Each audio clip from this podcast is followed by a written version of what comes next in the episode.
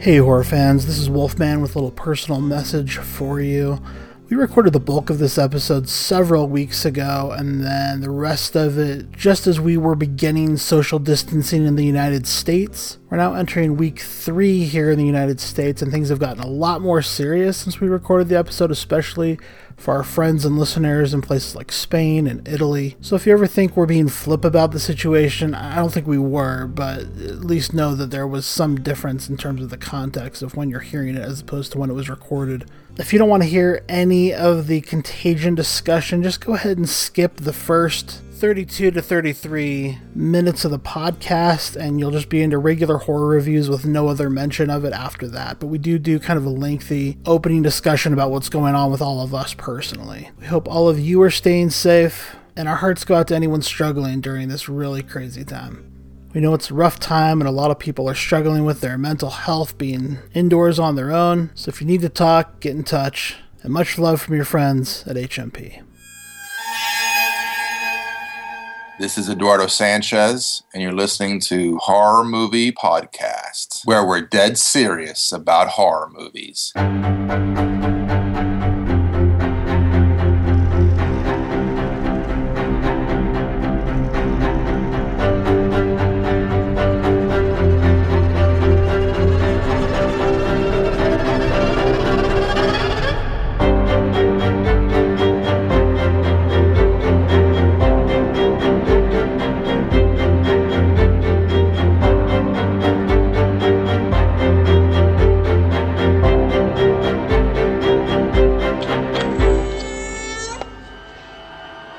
Welcome to Horror Movie Podcast, where we are dead serious about horror movies. This is episode 192 of Horror Movie Podcast, and it's brought to you by our Movie Podcast Network patrons and by Shudder, the Netflix for horror. You can try Shudder free for 30 days. Just go to shudder.com and use the promo code HMP when signing up. That's S H U D D E R dot com and the promo code HMP. On Horror Movie Podcast, you get in depth horror movie reviews for classics and new releases, with ratings and recommendations to help you decide whether you should buy, rent, or avoid these movies. This is Gilman Joel Robertson, joined by your horror hosts. Dave Dr. Shock Becker from just outside Philadelphia, PA. And Wolfman Josh, you know, the only movie I saw this week was in Cantonese and translated very poorly into English. So that's my long way of saying I got nothing.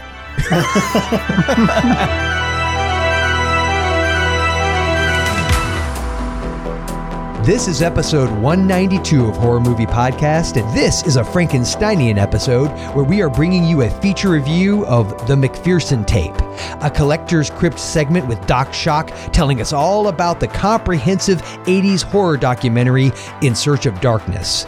We'll also have our Shudder sponsored Screaming Online segment with a review of the UK werewolf flick Howl. And we're also going to have some micro reviews for The Furies, Head Count, the human race, and vampire cleanup department. So, uh, yeah, we're here in, in this Frankensteinian episode at, at, a time when, um, you know, there's a lot of real horror going on in the world and in a lot of people's lives. So, uh, Yeesh. yeah, I mean, I think some of the more careful listeners uh, will have realized that I did a cross country move uh, from Utah to Washington, D.C.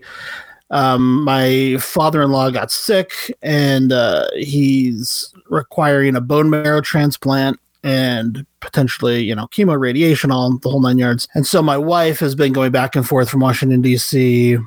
to Utah to see him, and I've had the kids out in in uh, in DC. So that's made you know the getting the last two episodes edited and up just more difficult than usual. Um, already that was happening. So then as COVID 19 rolls toward us.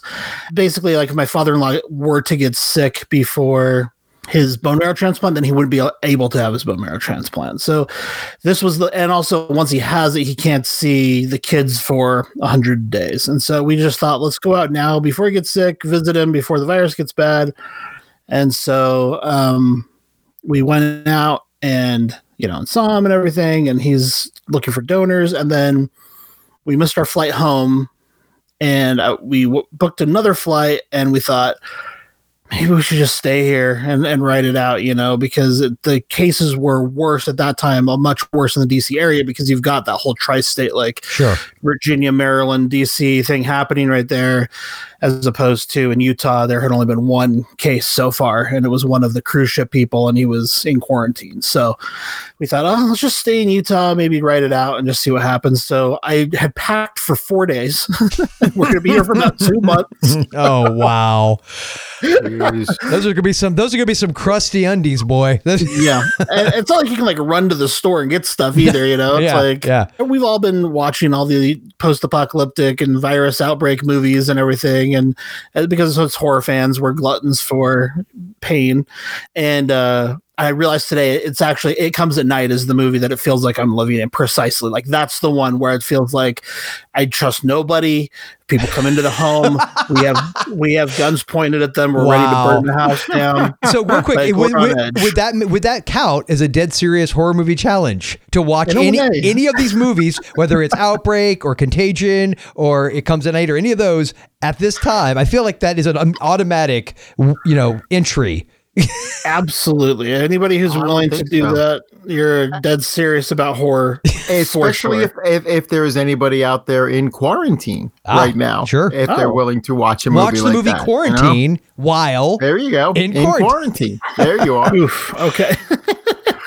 well, I you know I put a tweet out on the horror movie podcast Twitter six days ago as I'm looking at this, um, and I said, should we do a contagion real life horror episode as a way to face our collective fears, do some real talk, take our minds off the actual pandemic outside? And the options were no, that would just add to the stress. No, that's borderline offensive. Yes, that would be cathartic release. And bring on the apocalypse. and uh, overwhelmingly, 56% said yes, it would be cathartic release, and 32% said bring on the apocalypse. Yes, I love I love the listeners. Because because here's the thing when when you initially said that idea, Josh, and you were like, yeah, I, I don't you know I don't know, is that you know in bad taste? I said, well, if it is, that ship sailed for Retro Movie Geek because that's basically what we're covering for the next few episodes. and Daryl's the one. Hey, Daryl, uh, and, and I, w- I will save my actual real life horror story related to COVID nineteen and quarantine and our New York City trip when we do the New York State of Grime episode Okay. because it's so perfectly fitting for that episode. But needless to say, I finally got to meet Daryl in person, and shortly thereafter, he's finding himself in virtual lockdown. And he's the one who came to Peter and he said, Hey, we were going to cover Fish Called Wanda. Screw that. Let's do Outbreak, Andromeda Strain, Contagion, 12 Monkeys. he's like, Let's do Yeah. them all. And when I was thinking of contagion movies, like you named them all, like those are all the ones. I mean, we did do an infected narrative episode with Dr. Walking Dead Kyle Bishop uh, way back in the day, where our feature reviews were 28 days later and 28 weeks later, but we spent the theme discussion time talking about kind of you know outbreak Sure. movies. Um, but yeah, I mean, I don't know. I, I guess that's the question. Do we do we need to recover them if you guys are already doing yeah, them on retro? because let's be let's let's be honest.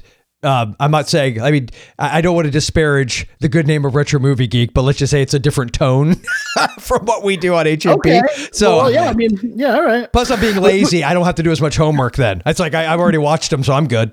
and, and I, I actually want to. I actually always look for a reason to rewatch Virus from 1980. Okay. I, I, I love that Which, uh, movie. you know so what? yeah, I've never can- and I've never seen that one, so that'd be a good one to add to the uh, to the It- mix there. it is, and and there are time there are there are parts of it that are very effective. There are parts of it that are very corny Sure. and over the top.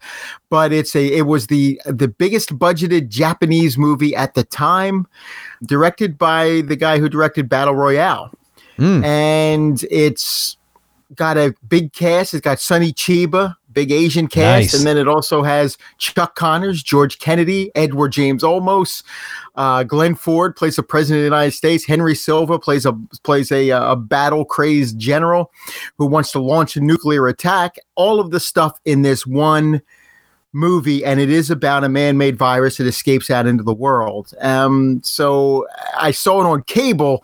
It's one of the two movies that I saw on cable that I thought were great finds back in the day. That and The Man with Bogart's Face were the two movies I Hmm. fell in love with on cable.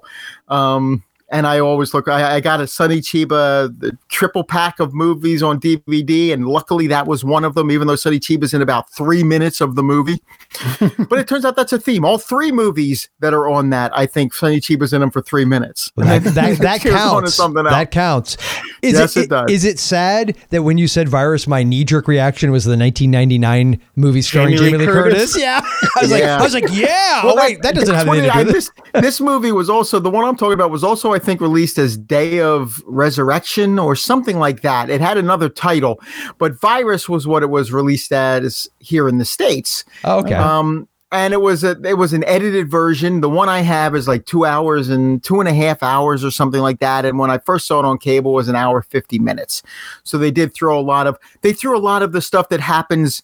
It's filmed all over the world. There are scenes in Germany. There are scenes in South America, um, scenes in America, obviously, or North America, I should say, the United States, and a, a lot of it is set in Japan. So it's it really hmm. is sort of a, a global movie, and then and then a lot of it takes place in Antarctica. The last half of the movie takes place in Antarctica, so it there's a lot going on.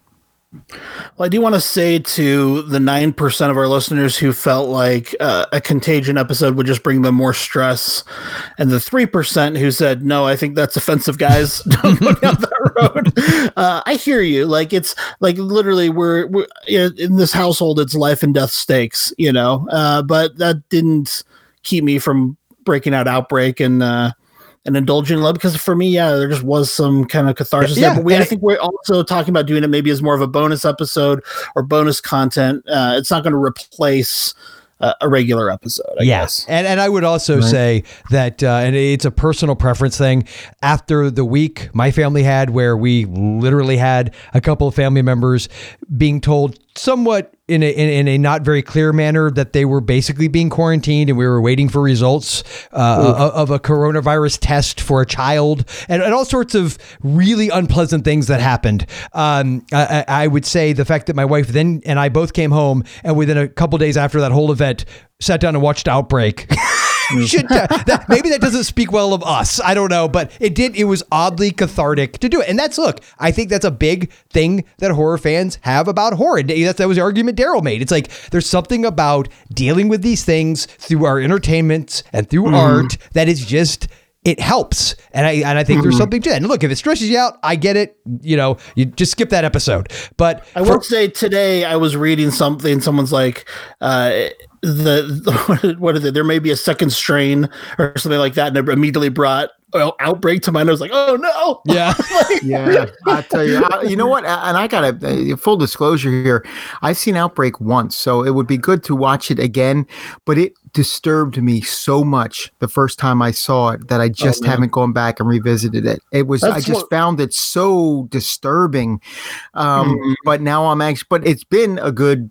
10 years. So I would I'm be interested to to, see. I would see be very again. interested to see what your reaction is. I remember being very disturbed by it too, and I, I'm not going to say how I exactly felt about it, but I would be very interested to see if you have the same reaction.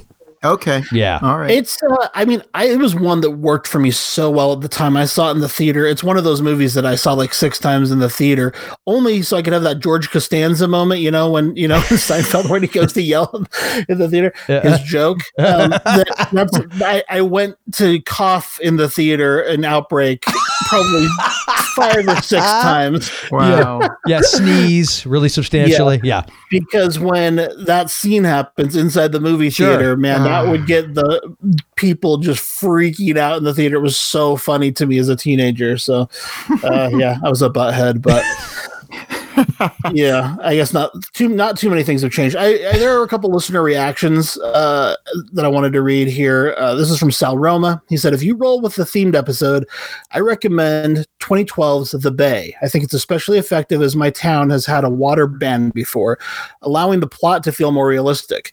It's also one of the most creative found footage films." Slashley G says, Yes, please. I'd like to recommend the J horror film called Infection. Lots of green hmm. slime fun. Also, REC.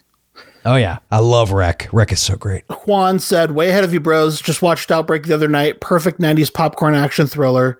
Sun Jabi said, "I think it would be a great episode if you don't want to listen to it right now. Totally understandable.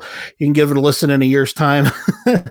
and then we had a lot of comments about people going to see King Kong as their last film they were going to probably see in theaters before quarantining themselves. So That was me. uh, I, yeah, I know you made it, Joel. Wow, how was that Yeah, experience? well, considering we literally had watched Outbreak the day before and the, the whole movie theater scene, and I'm thinking, and after everything we'd gone through, I was like, is this a good idea? I'm like, okay, look, I believe it had been the first time in 64 years that King Kong had been in theaters nationally.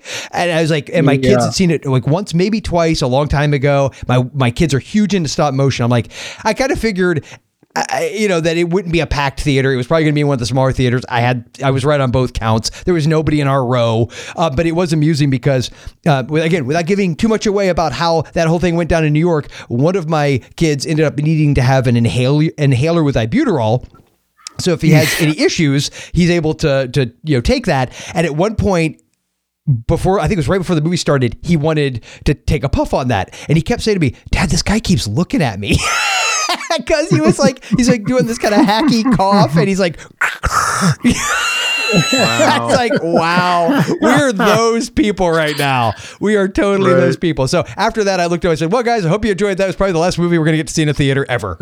so, Wow. I really wanted to see that King Kong because I, I had gone and I saw the Fathom event for Tokyo Godfathers. oh yeah, That came out that I really enjoyed. And they I saw that the King Kong was coming. I said, Oh, that would be so great to see on the big screen. And of course I missed it. And now my theater is closed. yeah. I saw that Jason Blum made an announcement on Friday. Anyone who hasn't seen The Invisible Man or The Hunt will be able to see them at home. Yep. World Tour, Invisible Man, and more available at home as movie theaters shut down. So, congratulations to Blumhouse for all being ahead of the curve Yep. as usual. Um, I don't know if this is this going to affect the release of A Quiet Place 2. I keep Yes. seeing And it- promotions oh, for that. oh, oh, no, it already Yeah. has. It already has. It's been bumped. They have even, and they haven't set a new date. In fact, I took a picture. I could send it to you if you want to include it in the show notes. When we saw King Kong, they had the big standee for Quiet Place 2, and they had actually taken something and blocked out the release date on the standee. Oh, wow. Well, Yeah. interesting. Yeah, so uh, it's it's that's happened. Everything up till June at this point has gotten bumped. Well, that's good to know. I mean, uh, on one hand, it's been kind of like, you know, it, it comes at night just trying to prevent any germ from possibly entering our house. But at the same time, it's been kind of like cool. I've been I've been homeschooling the kids. I know you've done that, Joel, and it's a different experience. And I'm spending way more time with them. And Yep. and we are going out in nature because in Yes. Utah you can get outside and there Yep. just aren't people everywhere. Yep, same And Florida. At least where we are. so much more time like playing soccer and football and just hanging out with my kids and it's been actually kind of fun jen mcgowan who directed rust creek that film that we Mhm. talked about last year Yeah. she had a tweet the other day she said yesterday i was sitting in my office looking out through the french doors at the beautiful sunshine breathing the crisp air watching the hummingbirds thinking huh this is not the way we tend to show pandemics on screen like, like like a peaceful Zen garden. I saw that. I saw that tweet. Yeah, that was cool. that's, that's funny For those uh, out there that have maybe wondered, like the sporadic nature of the episodes, these are the reasons. I mean, we all have a lot going on, but uh, we're we're not going anywhere. We're not we're not. This isn't like we're you know the slowly uh, pod fading one one episode at a time. This is just a, a series of unfortunate events. Is what this has been. Yeah assuming as pete holmes says the world doesn't end by the lord then uh Yeah, yeah. we'll see. Yeah. I mean, I was I was awoken by an earthquake this morning, and I was telling you guys Yeah. I, we live right on a fault line, Yes. like that's that's overdue for the big one to hit. Yeah. And, and it was a five point five to five point nine, I think. Uh, but you know, when I I was shook awake this morning, I just thought, oh no, this is really going. Well, and I remember. Here's the thing, Josh. Here's the thing, Josh. And in future reference, I know I'm not your top priority when these things happen, but I sent you, I sent you and and, J- and Jay and everybody else I know in that er- area uh, a text, just like, "Hey, you okay?" Yeah. Everybody gets back to me, but Josh, who I know, the, the time that we met in person, you telling me about that fault line, and I'm thinking. And how your house would like be gone, and like, and, and my kids even were like, "Has, has Josh come back to you yet, Dad? Has Josh has Josh come back to you yet, Dad?" And, and finally, I finally said, "Oh, look, he just said, yep."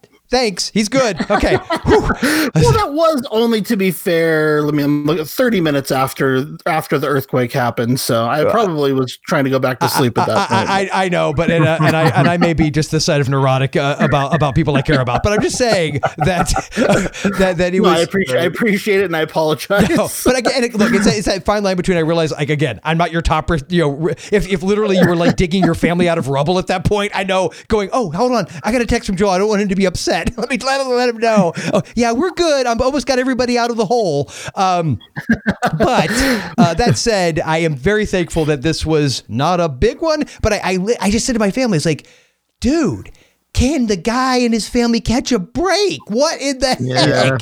That is Well, I'm crazy. just expecting, again, raised very religiously, uh, you know, as they say in Armageddon, the worst parts of the Bible, basically the worst parts of the Bible. And I, was- I was tweeting this also earlier, you know, I wasn't going to say anything about the pestilence or the wars and rumors of wars, but when you're woken by an earthquake amidst all this stuff, it's like, all right, uh, I think, uh, you know, I'm reconsidering. We're considering a whole lot of stuff here. Yeah. Oh, they man, it's just yeah, it's crazy. It is absolutely crazy. So here's the key, though. We're all still here. I, I always come back to that idea of like, you know what? It, it, it- people have it a lot worse. You know, I mean, at the end of the Oh, day, sure. you know, to to that tweet you mentioned earlier from the director of Rust Creek, sitting there able to to look out on your on your your patio or whatever, like you said, go on a, a walk with your kids or spend time with them or or or Right. be or be like Dave, have to answer really goofy questions from customers who apparently can't pay attention. A total inside joke from something we talked about earlier.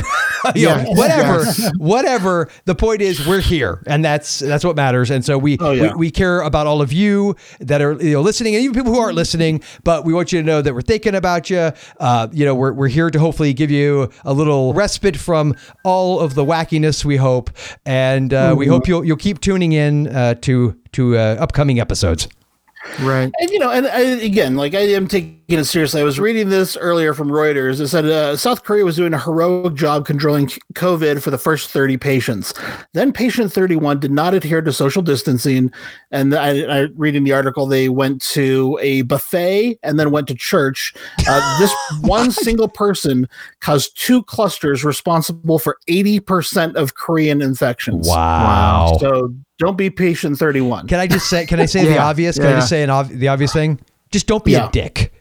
Yeah. because Yeah, patient right. thirty one, no offense, kind of a dick. and uh, all, of course, also Friday the Thirteenth fell during this time. Sure. I'm sorry, I'm reading Yes. a lot of tweets, but Eric D. Snyder, who's a former film critic uh, from my area and from and from Washington State, he says, "Everyone, please do not buy hockey masks unless you are murdering teens. The people who are actually out there murdering teens every day need them, and we're facing a shortage." That's awesome. I appreciated that as well. Yeah. That's the thing. I didn't think I'd be spending um, this uh, whole sort of apocalyptic event having to go to work every morning. Yeah. So what's that been like, Dave? Like like an Oh, actual it's been, apocalypse. uh, it's I'll tell you what, the the after the first announcement, it was like Christmas and a snowstorm, like the day before a snowstorm put together. The way people are just rolling in and everything they're buying. And I work in a deli, and you know, usually you get oh half a pound of American cheese and three quarters of a pound of turkey. we were getting four pounds of American cheese and four pounds of turkey and and five pounds of roast beef. And it's like, eh, are you are you feeding the Turkish army?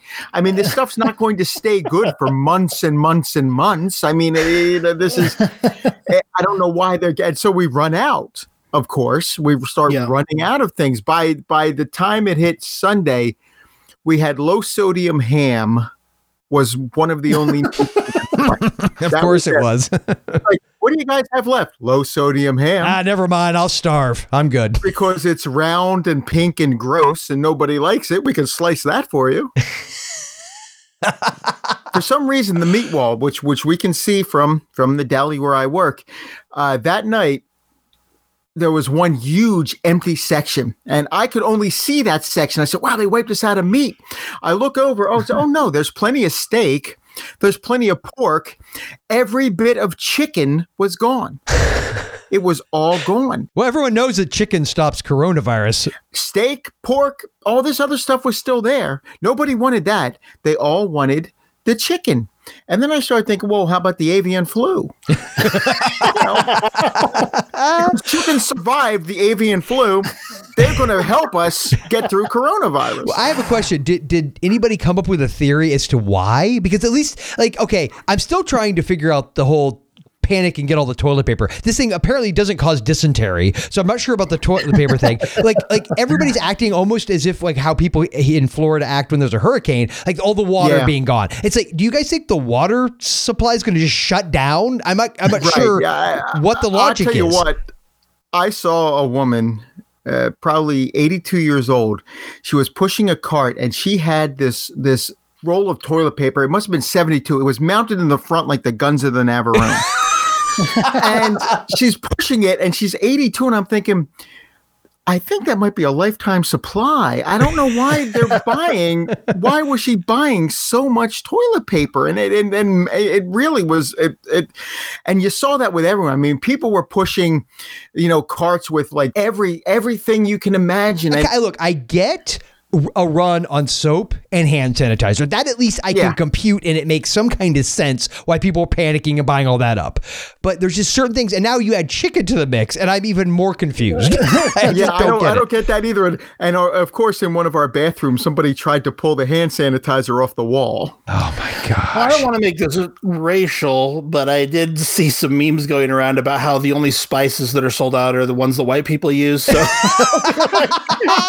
if you go and look at like the spice section, it'll be like all the curries and everything are like well stocked, but then just salt. Yeah, yeah, Right, well, I, I- I don't. I don't want to make it racial either, Josh. But I will quote the great Daryl Taylor: "White people are crazy." That is a that is that is a straight from Daryl, and I can't say he's wrong. Oh, I'm, I can't say he's wrong either. I mean, one of the things, I mean, our our deli is now gone to, you know, we're just doing package. We're not having over the counter. We were limiting our interaction with the customers. so That's we're not, nice for you. Yeah, absolutely. So we're now just doing prepackaged and we're putting it out. So we were cleaning the case. The case is completely taken taken apart. There's no meat, anything in it. It's taken apart. So you see this like the fans that run underneath it to keep it cool. And the light is off. Okay. Two customers walked up and said, Are you guys still slicing? the, uh, supermarkets are essential. I get that. And they need to stay open. Lunch meat might not be essential especially sliced lunch meat in a specific way is even less essential. I'm just throwing that out there, you know. Oh, I don't like the way it is over there. I like it thinner. Well, sorry. you can't get it thinner. That is hilarious. Hey, why should we give up our comforts just because there's a terrible disease? Yeah, eating you know. Oh yeah, oh yeah. I mean, I, I heard a, I heard a woman today screaming at someone at the bakery because they are now they don't have the cookies loose anymore. They have to buy two cookies at a time in a bag. I just want one cookie. Why can't I just get one cookie? Dude, that reminds me just very briefly at our local little market, you they're selling now toilet paper two rolls at a time. So you have to go and they will open the package and sell you two single rolls because that's what the run on toilet paper has been. Yeah, and, that, and that's what we're doing too. We are limiting items at our store. Like there are certain things you can, and one of them is actually rice. We did sell out all of all of the rice that But was again, there, so you that can only kind get of makes sense it to makes me. sense. It absolutely does. I understand the rice. The toilet paper was limited to two. I had a woman came up today and say, "Are you limiting the bologna?" Which was in the free pack. and I said, "No, I don't think the bologna's limited." So she bought three. Wow. You know, and again, not to get political, but Dave, we talk about income disparity in the United States.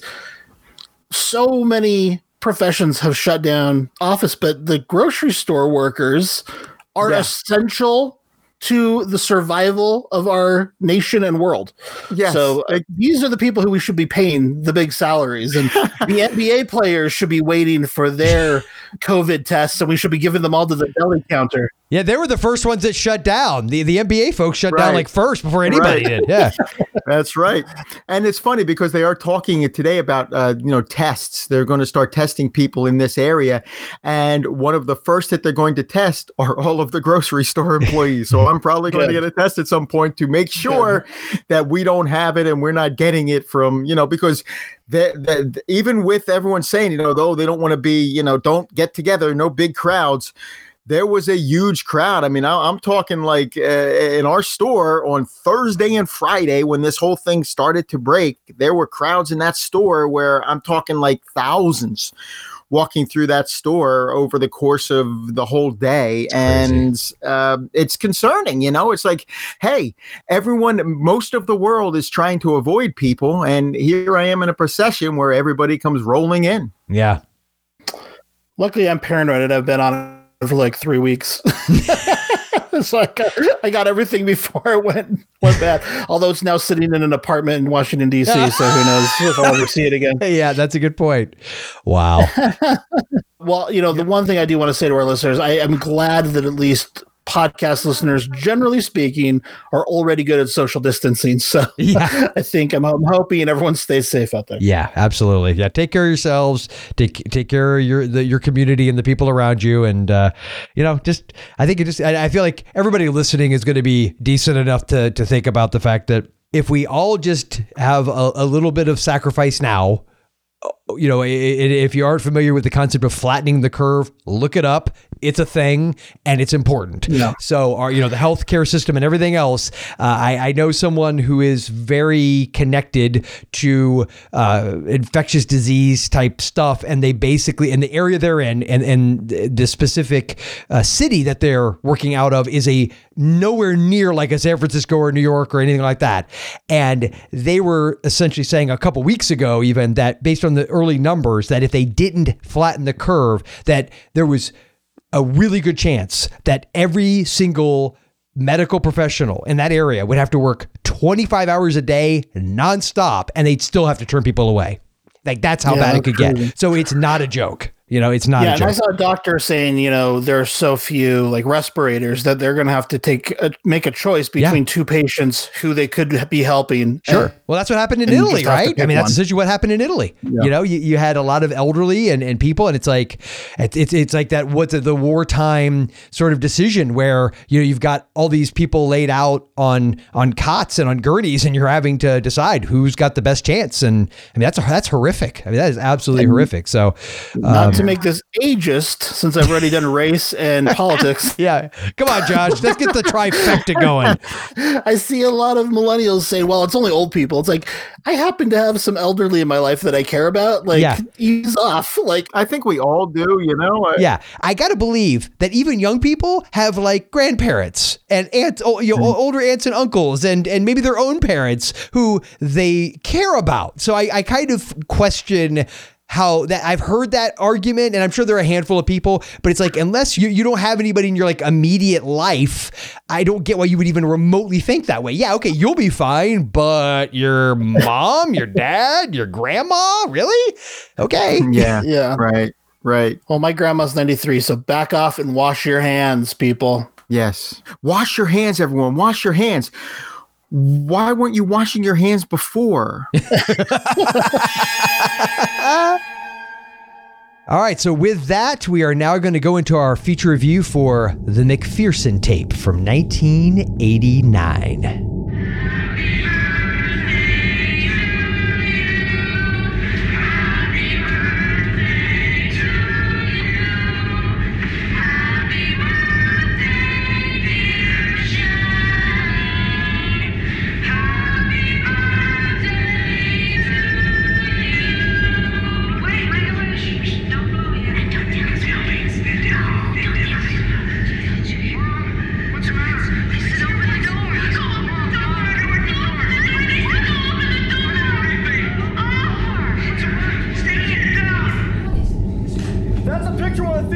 The house. Where did you see this? Where did you see it? You saw it through that window? The McPherson tape, also known as UFO Abduction from 1989, was directed by Dean Alioto. Either you nailed it or butchered it. I don't know. Probably both at the same time. and he uh, made this movie. Now, I want to preface all of this by saying it appears that I guess this movie was originally made in the late 80s even though it takes place in the early 80s, and then something happened to it, and then they remade it in the late 90s. I, I, guess that that was. Well, we'll get into that. We'll get into that. Yeah, yeah, yeah, yeah.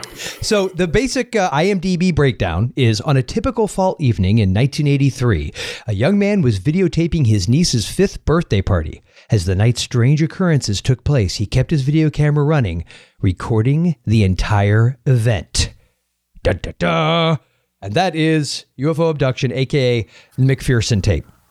And this is a very short movie. Yes, I think so. An hour and two minutes. Yes, it, it is. And, you know, okay, I don't know that I've ever had a chance to talk, talk about my feelings, and I'm using air quotes here that no one can see on an audio podcast, mm-hmm. about found footage movies. Okay. I know some people love them and some people hate them. And I don't, I'm trying to remember where you two fall in that. I feel like you guys are somewhere in between. Yeah, I, I think it, it's hard to. We there was such a glut of them for so long. Sure. One of the things with um, found footage that struck me as I as I saw, uh, you know, a handful of the really bad ones, was that even acting natural requires some level of acting. Mm-hmm. And you didn't always get that. You, you there were several movies that I saw, and I, I there are no titles leaping to mind, and that um that's probably a good thing. Uh, where you're you just never bought it. So that's one thing, and and when you get Blair Witch, then you Mhm. had the the Paranormal Activity. So you it's sort of just kept rolling and rolling and rolling, just like a snowball downhill, and it kept getting bigger and bigger and bigger, and then it's finally to the point where you you couldn't possibly see all of them. But yet, there are still some that were done very well. Mr. Yeah. Jones leaps to mind, and Borderlands from the UK, and and you know movies like that, and um, even in recent years, I think that there are still some of quality. So I Mhm. think it's it's established itself that that it's still viable. Yeah. You know, it's it's not. Uh, at first, everyone's like, "Well, they're going to go away soon," but I don't know that they will. I don't know that they're going to disappear completely, as long as they're still being done right. And this one is from. What's interesting about the McPherson tape is it it was made in 1989. 10 years before Blair Witch. 10 years before Blair Witch that that they were making this and and could this be the first movie where someone said turn that damn camera off? Well, because I think the argument always has been Cannibal Holocaust is sort of like the, at least the one that comes to mind that would be the maybe original found footage type Yes. movie. And There's a lot of argument. I mean, that one's only partially found footage. Yeah, right, sure. right. Legend of Boggy Creek is Oh, yeah. 72. Yeah, another one. So Right. we're talking eight years before that. And then we actually, I mean, you could argue War of the Worlds to some degree is kind of in this vein as well. which the director of this, I believe, credits with he wanted to make a videotape version. Okay, there you go. That was Right. that was the thought process, which I mean, I could definitely see that for sure. Um, Blair Witch gets all the credit. I remember. You remember the last broadcast? that came out around Yes. the time, yeah. and I remember Yeah. seeing the last broadcast at the Enzian in Orlando. It was like the big deal was they were doing some kind of. Uh, this was a real big, you know. Tech breakthrough in uh, the late '90s. They were doing some kind of satellite broad live broadcast to all like five different theaters, and uh, it was something. I remember it being a thing. Like they were making a big deal out of it. And because I lived in that area, we went and saw it. So I, and that was pre Blair Witch, um, and I remember I enjoyed that quite a bit. I mean, it was very low budget, and Did you see Eduardo Sanchez at that screening? no, I, I don't recall. I can either confirm or deny. no, I, I don't think he was. I don't think he, he was. He was probably out actually making uh, Blair Witch. I think at that point, Right. Because I think when they come out, ninety eight. 99 was Blair Witch. I think the last broadcast came out in 2000, but it was shot obviously before Yeah, it was that. before that. I saw that before. It was already ninety eight or ninety nine when I saw it. So. Yeah, exactly. I'm thinking 98, and that was the one that took place in the Pine Barrens of New Jersey. Yep. Yeah. That's the one. Okay. I really like found footage. You know, I think for a long time, if you'd have asked me that question, Joel, I would have said, well, I like them if they're done well. And I think I have come around to the realization that no, I'm, I'm just a fan of this as a format. Whether you call it a format or a subgenre, I'm actually okay with either. And it's a stel- storytelling device, but that storytelling device has led to an entire subgenre of films Sure. with certain tropes, right? Sure. So it's both, I think, to some degree. Um, you know, I think I always talk about science fiction because I was on the sci-fi podcast for a while, and then I tell people, "Yeah, I'm not really a huge sci-fi fan." and they're like, "What? You are one of the hosts of the sci-fi pack?" I'm like, "Yeah, I like good sci-fi, but to me, fandom I've identified now in my old age as things when you like things even when they're bad. I've realized is what it is, and so like I am a mm-hmm. horror fan through and through because I'll watch a bad horror movie happily and it doesn't bother me in the slightest. But I can't watch a bad sci-fi movie. Like I have to leave the room. I have to turn off the TV. I can't take it, and I'm not like that with found footage. Like I, there are some that w- will really drive because there are, like you said, there are a lot of really bad found footage films, but the ones that are just kind of bad, eh, I still enjoy. Like the conspiracy, it's not an A plus film, but I liked every second I was watching it. You know, and so Mhm. Know. the other measuring stick I'd go by is can I make a top ten list of this subgenre? And it's very easy for me to throw together a top 10 list of found footage movies. I think there are a lot of good found footage movies. I would have honorable mentions for sure, you know? And so, yeah, I'm a fan. I think we did a found footage episode where we at least did a top five, if not a top 10. You know, we I think you did a top five, but I don't know that everyone else did. I'll look that up while we're talking. But Okay. Okay. Yeah, I, I, right. I was gonna say I feel like I've watched many of them because I- I, I just feel like I've seen a ton. Yet when as like a lot of the titles you guys mentioned, I maybe vaguely heard of, but I've never seen them. So I I feel like this is a subgenre I've only seen the big ones, uh, quote unquote big ones. You know the the one. I mean, obviously the Cloverfields and the uh, paranormal activity I, and I, even paranormal activity. I've seen the first one never saw the sequels. Um, I, I just didn't i never had any interest. I really but here's the thing. The ones i've seen typically i actually really like. I liked the last, last broadcast. I know a lot of people didn't. I mean it was a very very low budget movie. Um, i liked blair witch when it came out but then i did that annoying contrarian thing when everybody and their brother started loving it where i'm like eh, it ain't that great. So then and then i was in my early 20s what do you want? And so then as time wore on I turned around. I was like, okay, I can appreciate it for what it is, and and, and that kind of thing. I believe does have some legit creepy moments to it, uh, and so I there are a lot in this subgenre that I enjoyed. Like I can't say I don't like the subgenre. I also feel like I'm not nearly as well versed in it though to have a really strong opinion. You know, you know what I'm saying? Like I feel like if I had seen more, then I could definitely tell. Oh, yeah, yeah. But uh, I here's the thing. So back to the McPherson tape, since that's the movie we're reviewing right now. I well, I don't know how you felt, Dave, because I Josh, I know you didn't get a chance to see it yet, but it's like you're moving or something. You've been moving. I don't know. You've been busy. What? Something? Something going on in your life? I don't know. so I will say that I sat down to this movie and I don't want to say I went in thinking, okay, it'll be what it is, blah, blah, blah. But I popped it in. As soon as it started up, I was immediately engaged at the fact that even though it did not look 1983 to me, okay, but I didn't do any research prior to watching the movie, and honestly, I didn't even really read up on it until recently. And I when I knew we were finally going to cover it on the show, I didn't realize this was actually filmed in the late 80s for a very low mm-hmm. budget. And I was that that was the thing as I was watching, it's like I kept thinking to myself, did they make this recently? Because I swear to God, if they did, they nailed the aesthetic of like 1988, 89. Like yes. Perfect. That was the thing. That's what got me. Even even down to like the food. As they're sitting at dinner and you're looking at the food and Yes. and the way everybody looks, you're like, you know, if if this was low budget, they really did their Holy research. crap. I Yeah. was thinking the same thing. I'm thinking this is in the 2000s. This was made. yes, that's what I thought. and thought. then when I found out, when I found out it was 89, okay, well, that sort of explains the look of the film, but it also, I was a little more impressed just because of how early Yes. a found footage film this is. Yes, it's almost like either direction it gets brownie points from the format they were shooting on. I don't know if they were shooting three quarter inch or, or you know SVHS. I, yeah, I mean, it, it was probably more advanced than this, but my, the first VHS camera my father bought, we had to carry around a portion of the VCR with it on yes, the strap. I remember those. Yep. you know, and the camera was huge, and you got the the VHS that was huge, and I just remember standing in my backyard filming my brother pitching, and and and going,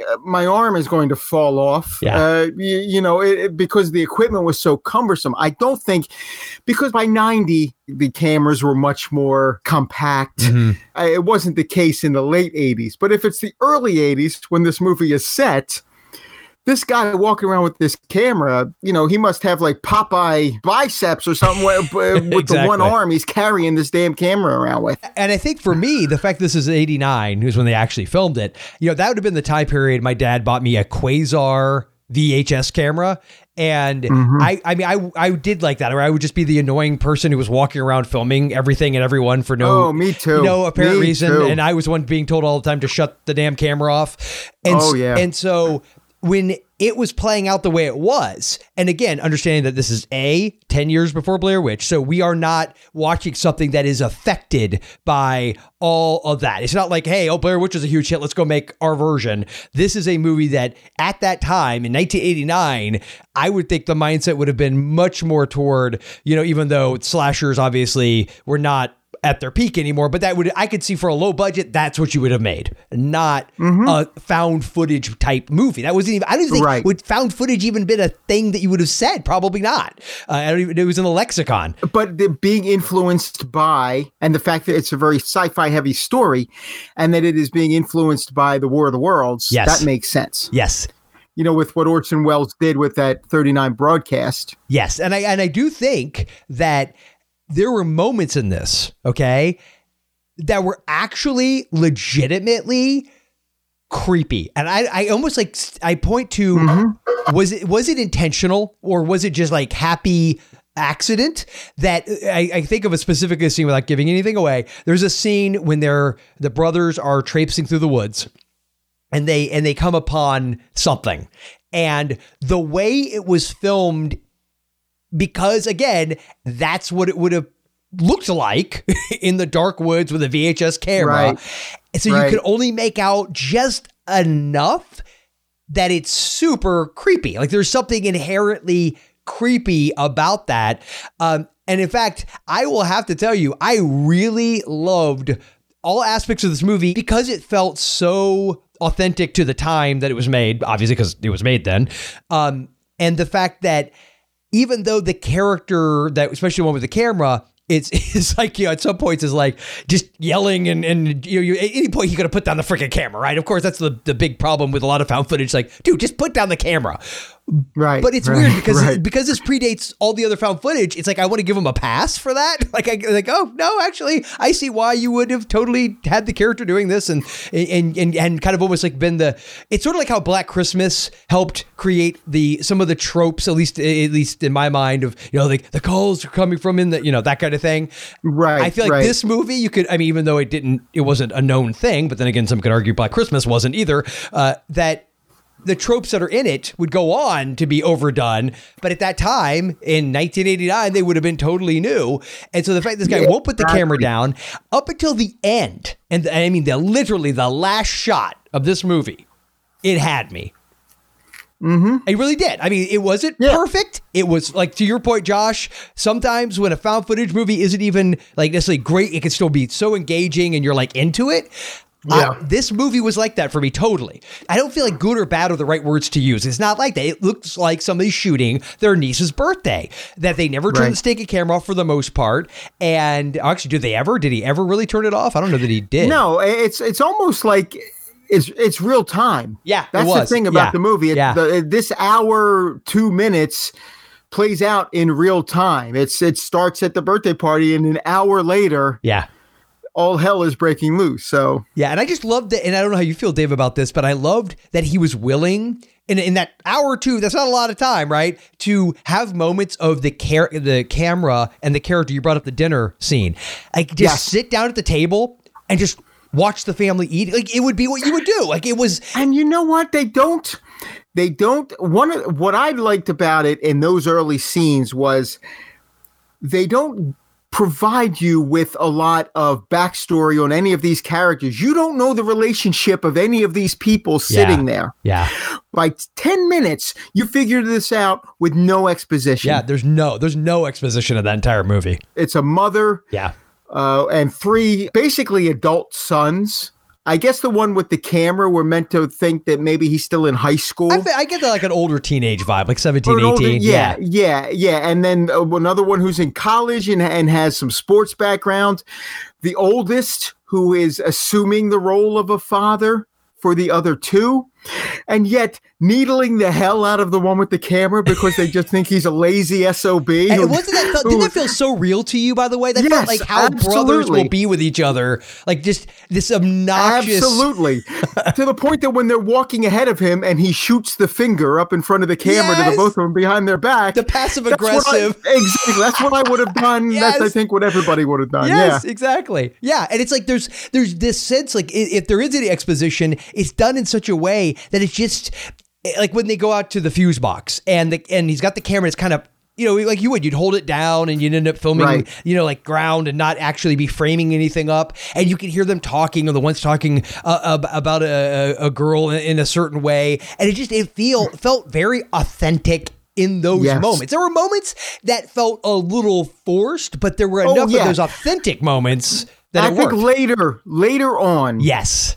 It felt a little forced. Like I didn't really get playing Go Fish Yeah, that's true. Yeah. what had come before. Yeah. I didn't really see, and especially to sort of play it as calmly. I, th- I think I took that as they were trying to co- keep the kid calm. That's what I oh, took that as. Yeah. Yeah, that, that, that they were, tr- but the kid didn't seem upset to me at one point throughout the whole movie, and I didn't, re- I didn't really buy how they figured out what was going on outside. Mm-hmm. But again, you're going to cut it a little bit of slack because a of the time, and this is 1989, mm-hmm. and b they do with that with no exposition. That shows that they went to great lengths to keep this something that anybody watching it would think this really happened. This is something that was happening to these people at that time.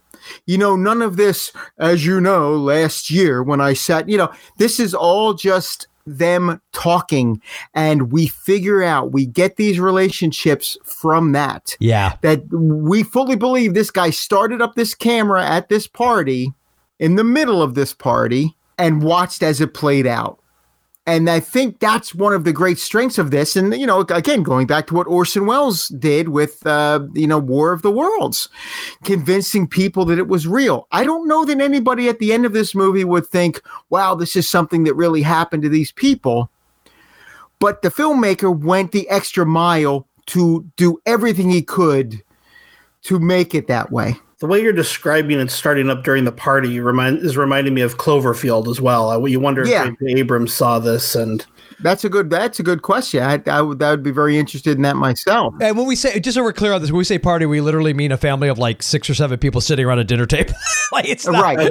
Yeah. It's not like the around a dinner Cloverfield par- yeah, party. Yeah. But we've picked up the conversation. They're not even like starting new conversations. No, yeah, it's like we're in the middle. They're- It's like it's definitely me- in medias res. Like you are right in the middle of their experience. again, you don't even know the relationships at this point, but you're getting a feel for the characters. And it's also the way they talk around the table because it's like those, like you Mm-hmm. just brought up that conversation with those brothers. That's in like the background over the mom talking to maybe the girlfriend closer to the camera. And that's like the dominant conversation. So it very much feels like, you know, people talking over each other. It, and it felt very authentic. this is every family meal I've ever had at my parents' house. it felt that way. It it did. is. It felt that Yeah. way. It Yeah. Now, I will say this is interesting. You brought that whole thing about how real it seems and all that. So uh, I want to uh, go to the IMDb trivia real quick because there are some interesting things to point out about this movie. So first off.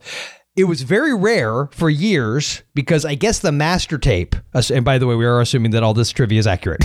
to take that with a grain of salt. Right, right, Uh, right. That it was destroyed in a warehouse fire shortly after being picked up for distribution, and that the director began selling VHS copies of the film via email in 2003. So, and then as of two, uh, 2018, uh, it- he started selling, I guess, remastered DVDs and digital downloads of the film. we have this on DVD, and it was sent to us by POV Horror and and the the found footage uh, critic.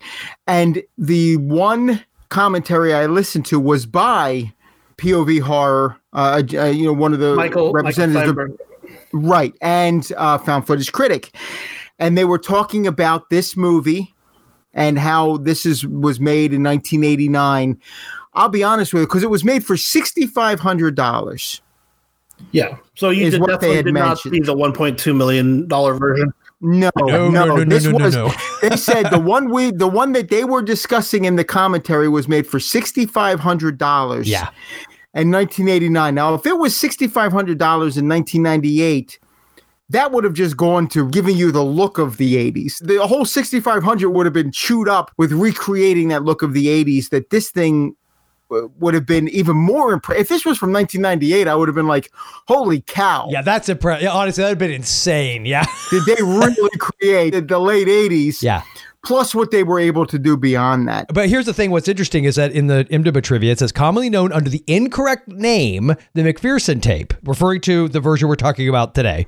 It says due to the true origin of the movie falling into obscurity around the early 90s when a pirated version without credits was widely circulated in video stores and among ufologists. And then it goes into, in spite of this title, the film does not actually concern anyone named McPherson. Good point. It's about the fictional Van Hees family. The later remake, Alien Abduction Incident in Lake County, does, however, feature a fictional McPherson family. Confusingly, the remake is also often referred to as a McPherson tape. Many internet databases use the two titles of the two films interchangeably. But what's really cool to me, because they kind of, you get the sense from the DVD and everything that they're trying to perpetuate a little bit of this urban legend aspect of this thing. Like, is it real? Is it not real? And I guess, again, according to the trivia, many UFO enthusiasts incorrectly believe the film consists of real footage of an alien abduction, and it was presented as possibly being such an, an episode the, in the 90s uh, paranormal investigation show Encounters which I actually remember watching that. However, this is due to a bootlegged copy being distributed without the opening logos and end credits, which verify that the film is indeed a professional fictional production, as well as the United States Film Board publicly confirming it uh, as a work of fiction in July of 2012. I will tell you this if you had shown me this movie without any credits, starting where it starts and then ending before that final shot, because there is a moment where you go, yeah, okay, yeah, come on. but uh, if, if, if, if, it hadn't done that, I'm not kidding. I and you had said to me, dude, this is real. Like this is something that's circulating on the internet. I'd have, put. I'd had a pause. I've been like, really? That that can't. No, it can't be. Because and then I would have started trying to break it down. But he would. I would have had if I had seen it, especially even up to maybe like that third. I guess you want to call it the third act. Uh, that area, like if you like almost like had it just kind of end, like just suddenly, if that would have been so disturbing because it would have felt pretty steak and real. I mean, there there would have been things yeah. that make you go, hmm, but there was enough to make you go, okay. oh, absolutely. Yeah. Yeah, I agree. I would have liked to have experienced it without knowing. You know, w- w- without opening credits and end credits yeah, and having a DVD sent to us yeah. that this is a found footage from the POV and the found footage and everything. Yeah. To have seen it without that, and especially at this point in 1989, mm-hmm. I would have been, they would have had me hook, line, and sinker. I, th- I really think they would have. How about this for a marketing trick? How awesome would this have been? They just sent us a V like a blank looking VHS tape, like the ring, but maybe mm-hmm. all it mm-hmm. has is like a piece of masking tape with like Sharpie and it just scribbles and it just says like the McPherson tape. That's all, just handwritten. Uh, yeah. And then you pop that in your VC. Oh my God, I would have crapped my pants. I, exactly. I, I would have. Oh my god! I would have died. I would have locked myself in my room, and I would say, "Who the hell sent me this damn tape?" oh my god! I would have been so scared if there had been no credits, and that la- right. and that last shot had not been there. I right. can tell you, I would have been freaked. The characters do things during the movie that you're like, oh, "What are you insane?" yeah, oh yeah. But it still feels somehow organic to the characters and maybe what they would do when faced with this situation. I can't sit here and say I would act any differently. I don't know that I would have carried a certain thing into a bedroom.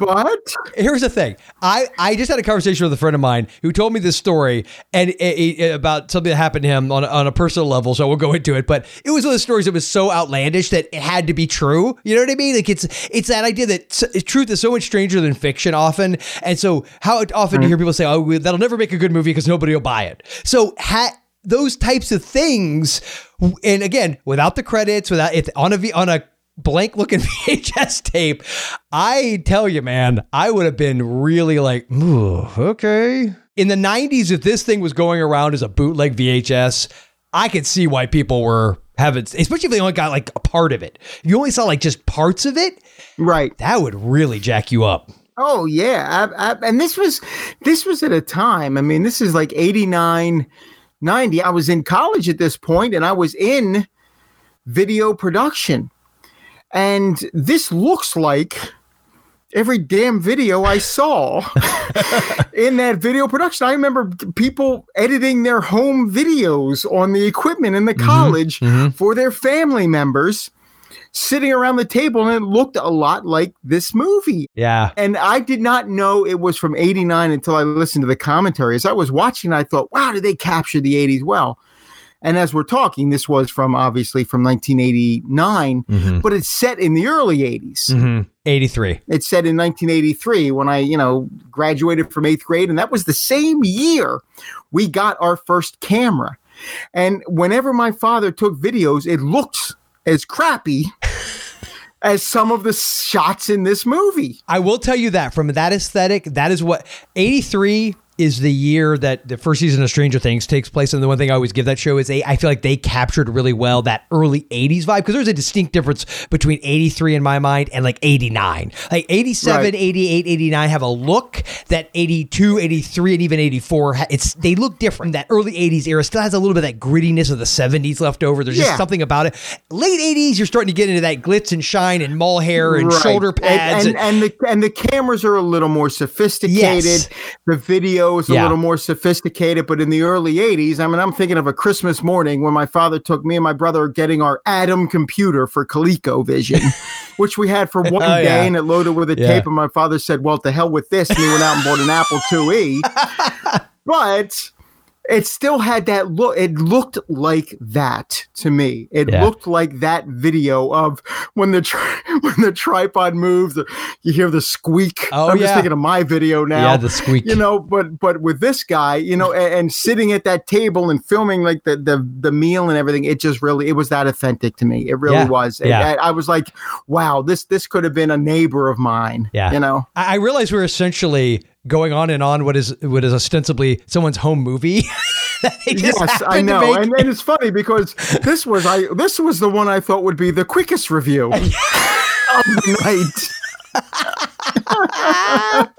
no, for some weird reason, this is the kind of thing that just sets me off. Right. So, if the aesthetic of late '80s uh, home video is, your cup of tea, Right. But look, it had some creepy moments in it. I'd say the last 15 minutes you get more of that than you do in the first 45. Yeah, yeah. I always feel like this, a movie like this, if you truly wanted to legit do like Andy Kaufman level screw with people, it would have Mm-hmm. just ended randomly before any of that happened. You know You mean? would have seen something quickly Just on enough. an image Yeah. and then boom. Yeah, Yeah. Then, then the static that you yeah, get with and the tape. and it goes to snow. Yeah, just snow, Right. and that's it. Oh man, that would have been something. yeah. Oh, yeah. But it was for what it was, especially like when you you know knowing the budget, knowing that it predates Blair Witch by 10 years, all of those things in my mind, and I feel like those are factors I that help with this movie for me. Uh, so for me, just uh, if you want to do uh, ratings and recommendations now, Dave, I'll just say for me, I give this thing a seven. Oh, yeah. Um, um, as a matter of fact, that was the exact number I was thinking. Seven out of 10. Yep. um, where it would lose points, like I said, would be that last 15 minutes where I don't know, it crossed the line at that point. The first 45, you're like, wow. I mean, and and it's not even all of the last 15 minutes, but there are moments. Definitely the one you're talking about. It goes over the top. Exactly. Exactly. And by the way, it, it wouldn't be bad to pick up the DVD. It has three commentary tracks. I guess we're on the same page then. So a seven out of 10 for both of us. And I mean, I'd say if you're a found footage fan as well, owning it is definitely worth doing. So Yeah. The DVD is available on Amazon, and we have a direct link to their page if you want to buy the film from Found Footage Critic and help them out further. I would highly recommend checking it, especially if you're a found footage person, especially knowing it's, uh, you know, a, a huge contributor in a sense to the history of that subgenre. So if you're somebody who's a huge fan of it, I mean, absolutely, I feel like you should see it. I mean, e- even even for the history of it, even if even if you know uh, Eduardo Sanchez uh, didn't even know this movie existed, the fact that something ten years before Blair Witch had that same formula to it, uh, I think it makes this worth seeking out. And yes, Dave, we did do a top five list uh, on Okay. episode 64 of Horror Movie Podcast. That was our found footage uh, episode. And we had an interview with Eduardo Sanchez, co director of the Blair Witch Project, as well as Michael from foundfootagecritic.com was our guest during our theme discussion for that episode. Nice. And uh, at the end of that show, we did a top five. Now, I'm looking over my top five. I don't think it would be the same now. Yeah, I, it's interesting. I got to look at my top five. I've, I've extended it to a top ten on the blog in my random lists page. So one Um, thing that I've got to go back and look. So one thing we had talked about doing is a collective top 10 list where each of the hosts submits their top 10 and then we combine those for a collective top 10. And so what I'd like to do is one week after this podcast is released, Mhm. as a blog post at horrormoviepodcast.com, we will put our collective top 10 found footage horror films Yes. there. And then if listeners want to either go to the show notes for this episode or to that blog post and leave their top 10 found footage films, we will select one person from either of those places to receive a DVD copy of the McPherson tape, provided by POV Horror and FoundFootageCritic.com. Awesome. All right, so that wraps up our feature review of UFO abduction, aka the McPherson tape, or uh, whatever you want to call it, from 1989. And uh, now we will go into our collector's crypt in search of darkness. All right. Now that we've wrapped up what I figured would be the quickest review of the evening, uh, puts a little more pressure on me with In Search of Darkness. Now, In Search of Darkness, uh, subtitled A Journey into Iconic 80s Horror. This was written and directed by David A. Weiner. It is a massive documentary.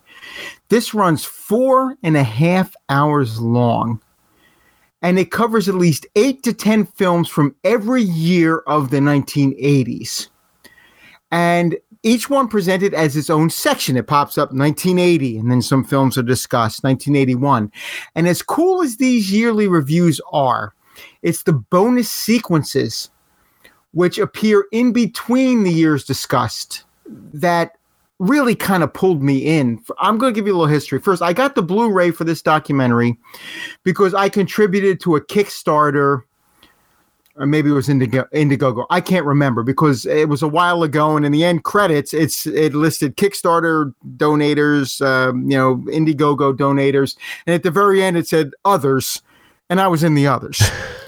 so I don't know what the hell I I don't I, I contributed on, but it doesn't matter. Um, it was a campaign while the movie was still in production, you know, to help. I think it was a $50 donation that got me this disc. I got a poster here. I got a cool little pin, um, you know, you know, with, with, uh, an image from the poster and it got me the disc and the disc alone made it worth it. Um, there's a slew of recognizable personalities and uh, who get interviewed, um, who are interviewed during the course of the film. I'm just going to rattle some of them. Tom Atkins, Doug Bradley, John Carpenter, the late Larry Cohen. As a matter of fact, the movie is is partially dedicated to him at the end. Jeffrey Combs, Barbara Crampton, Sean S. Cunningham, Joe Dante, Stuart Gordon, Kane Hodder, Tom Holland, Lloyd Kaufman, Joe Bob Briggs and Darcy, Bill Moseley, Elvira, on and on and on.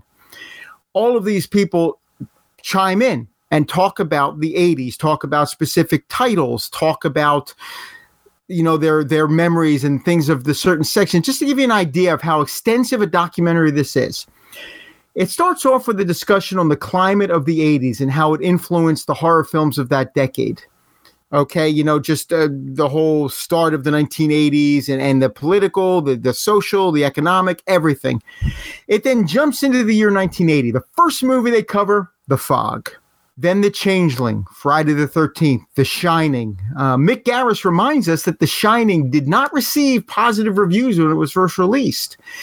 And then Kelli Maroney and Heather Langenkamp, just to name a few of them, sing the praises of The Shining. They weren't even in it, but they have something to say about The Shining. Dress to Kill, Motel Hell, Fade to Black, and a few others. Then we go into a segment on poster art and VHS covers and you know how they managed to draw potential audiences in in video stores and and in the marquees And then there's a discussion on direct to video movies that Roger Corman and Charles Band uh, were putting out. That is the first half hour. And yet, what's really fascinating is nothing is rushed. You feel that every movie, every topic is given its due. And the fact that they did all of this in four and a half hours, I think, is what's really impressive. And tons of other movies are, are presented, as you'd expect. And the bonus segments include a look at the final girl phenomenon movie soundtracks. That was one of the most interesting ones where they're getting into the scores and everybody's favorite score from a horror movie. Um, violence and, and nudity in the 80s movies. This is a four and a half hour documentary that flies by. And that I think is is probably the best thing I could say about it there's no way that when this was over, I felt as if I invested four and a half hours of my time into it. We all love 80s horror. The host here, and I know most of the listeners, this documentary is like crack for us. it is so damn good. I strongly recommend it. I don't know if it's available. It, I'm sure it will eventually be available. They've got to open this up you know, now that um, they've sent it out to all of the investors, they sent the Blu-ray out to all of the investors. I haven't looked into it. I'm sure at some point it's going to be available, but keep an eye out for it. In Search of Darkness, you will not be disappointed. It's extensive. Even in four and a half hours, you think, oh, well, how could they do justice to the entire 80s? And there are a couple titles I was waiting for that were not discussed, but they definitely covered most of them and they go year by year with a with little segments in between. Four and a half hours, it, it will fly by. So we, I don't know if you remember this, Dave. We did press for this film and had yes. the producer of the film on the show, Robin Block. Yes. I was mad at this movie for a little while because the, these were the guys who contacted us and they were like, "Hey, we want you to take part in the making of this film." And I, I thought first they were asking us to be producers of some kind on it or be in the film as ex as experts, which they did have some people from the online horror community in the film as experts. But ultimately, what the way they wanted us to help them make the film was to give them free advertising on our podcast. It turns out. well, I'll tell you what, though, John. As I was watching this and seeing the people who they did talk to, there are a couple people who I'm sure have podcasts. You know that, yeah. that they interviewed. I think when they came to us, it was still in production, and I I get the feeling they might have bitten off more than they could chew. I don't think they had shot anything yet. I heard they had just started shooting and they were compiling their team. Right. And uh, when you talk about a four hour cut of the film, I seriously doubt that horror fans are going to want to listen to horror podcasters talk about this stuff when they could be listening to Tom Atkins. oh, Tom Atkins, yeah, or Joe Bob Briggs and right. Darcy give, giving their opinions, and Caroline Williams, you know, is in here. I was thinking of that. I was thinking of that very thing as I was watching this, and I did get the feeling that they wanted to include as much from the fandom and everything as 80s horror, and it just got too big. I mean, at four and a half hours, clearly they didn't need as you were saying, they didn't need us yeah, to be part of for this. context. Yeah. They didn't need us for context, right? or for With, anything, or for anything.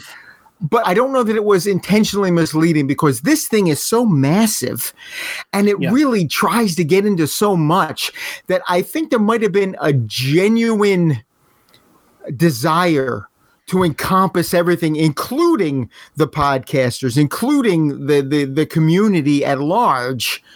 Yeah. But it just got to the point of, I'm sure that they were cutting segments with John Carpenter.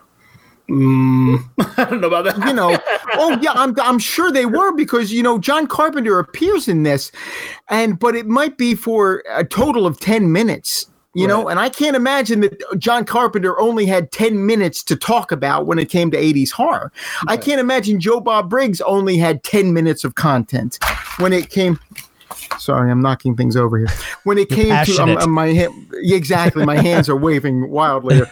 Um, when it came to talking about this i don't know that any of these people, you know, that that that sat down and, and, they didn't say, "Okay, you've got five minutes, go." I think that uh, in the end they said, "Look, we've really got to narrow our focus here," and this is how they narrowed it. And I think they did a, a masterful job of doing it. As a fan of 80s horror, I can see myself revisiting this every year. And there aren't many long documentaries. The only other one I could think of is the um the personal journey with Martin Scorsese through American cinema that I watch every year. That's closing in on three and a half to four hours as well. Mm. This one joins that ranks. I mean, I can watch this again and again and again because it's it's people who aren't even in the movies saying what those movies meant to them. And I'm talking like Heather Langenkamp, like I said, and Kelli Maroney talking about The Shining. Yeah, and they are making a second film right now about 80s sci-fi called In Search of Tomorrow. Oh, nice. Same producer Robin Block, and they they're bringing back the director they hired, David A. Weiner. Is it? Yes, Um, Wiener he- Weiner. I'm not sure how it's pronounced. He was the editor of Famous Monsters of Filmland for two years, and Wow. uh, among his uh, credits, I guess he was also worked for Entertainment Tonight for many years as a writer. But he's a Rondo Award winner himself uh, for Best Interview with Mel Brooks about Young Frankenstein. So that's oh, kind of awesome. Yeah. Yeah, this is a heck of a list. I'm looking through this. I love that I saw Mark Shostrom, the the uh, Yeah. effects guy from Evil Dead 2. I always loved that guy. But it, that's amazing. There's a lot, and this, they they even have like they even have clips of Ebert and and Siskel talking about some of these movies. They All have uh, positive, behind- I'm sure. Well, let's just say they sometimes cut before it gets negative. Okay. Okay. Um, but and they also have behind the scenes of Tom Savini putting effects together. Nice. and there's plenty of behind the scenes footage and discussion on on these movies as well. I, I think if you had sat down and wrote out what would I like to see in a documentary about 1980s horror, this movie gives you more than you could have written out. And I'm talking the diehard fans. Again, four and a half hours, you get a lot. And you, they even talk about some titles. You're like, geez, I don't even know if I, I did I see that one. This for me is the perfect documentary on 80s horror. It sounds very comprehensive. Like it just sounds. Uh, there's no doubt. There's no doubt it's it's comprehensive, and and some people are going to say, well, they missed this title, they didn't talk to this person. Yes, but I can't see any fan of 80s horror walking away from this documentary disappointed. I mean, I'm going to give this a nine out of ten. Hmm. And I might even go to a 9.5 the next time I watch it. If you get a chance, keep an eye out. Even if you can't watch it now, check back weekly to when you can see In Search of Darkness. You you can actually subscribe to their newsletter, and they'll let you know When it's available? it's Oh, available. good. I'm, Absolutely. I'm doing Then- that then do that. literally as we talk because I did not get a copy. My friend uh, Terry did, like you. Mhm. I, I don't. I assume he's seen it by now, um, but I did not have the good fortune of getting in on that early enough, and uh, I am I'm putting myself on their list. So a nine out of ten, and uh, say it's a low priority rental. Is that what you're saying? Oh, yeah, right. No, I, I'm, I'm, I'm saying when this becomes available, definitely pick it up. You Um, literally it's- said check back weekly to find out if it's available. okay and i'm telling and that's exactly what i'm saying check back weekly and and and, and don't let a week go by you know because uh, this is one this is one you're going to want to see Yeah, very and cool. even if you're just learning about uh, 80s horror and, and the, the history of horror and everything even if you're like like a fan of modern horror and you're thinking oh let me go back to the 80s start with this documentary this is like a history and a lesson in 80s horror On the director's IMDb page, there's a quote from him where he says he considers himself a curator of nostalgia or something like that. And I thought, Mhm. well, it certainly worked on Dave. Oh yes, absolutely. That's awesome. All right. So uh, that wraps up what was a robust collector's crypt. Not quite as robust as the feature review, Right, right. but uh, we uh, have now covered uh, collector's crypt in search of darkness, and now we're going to move into our Shudder sponsored Screaming Online segment.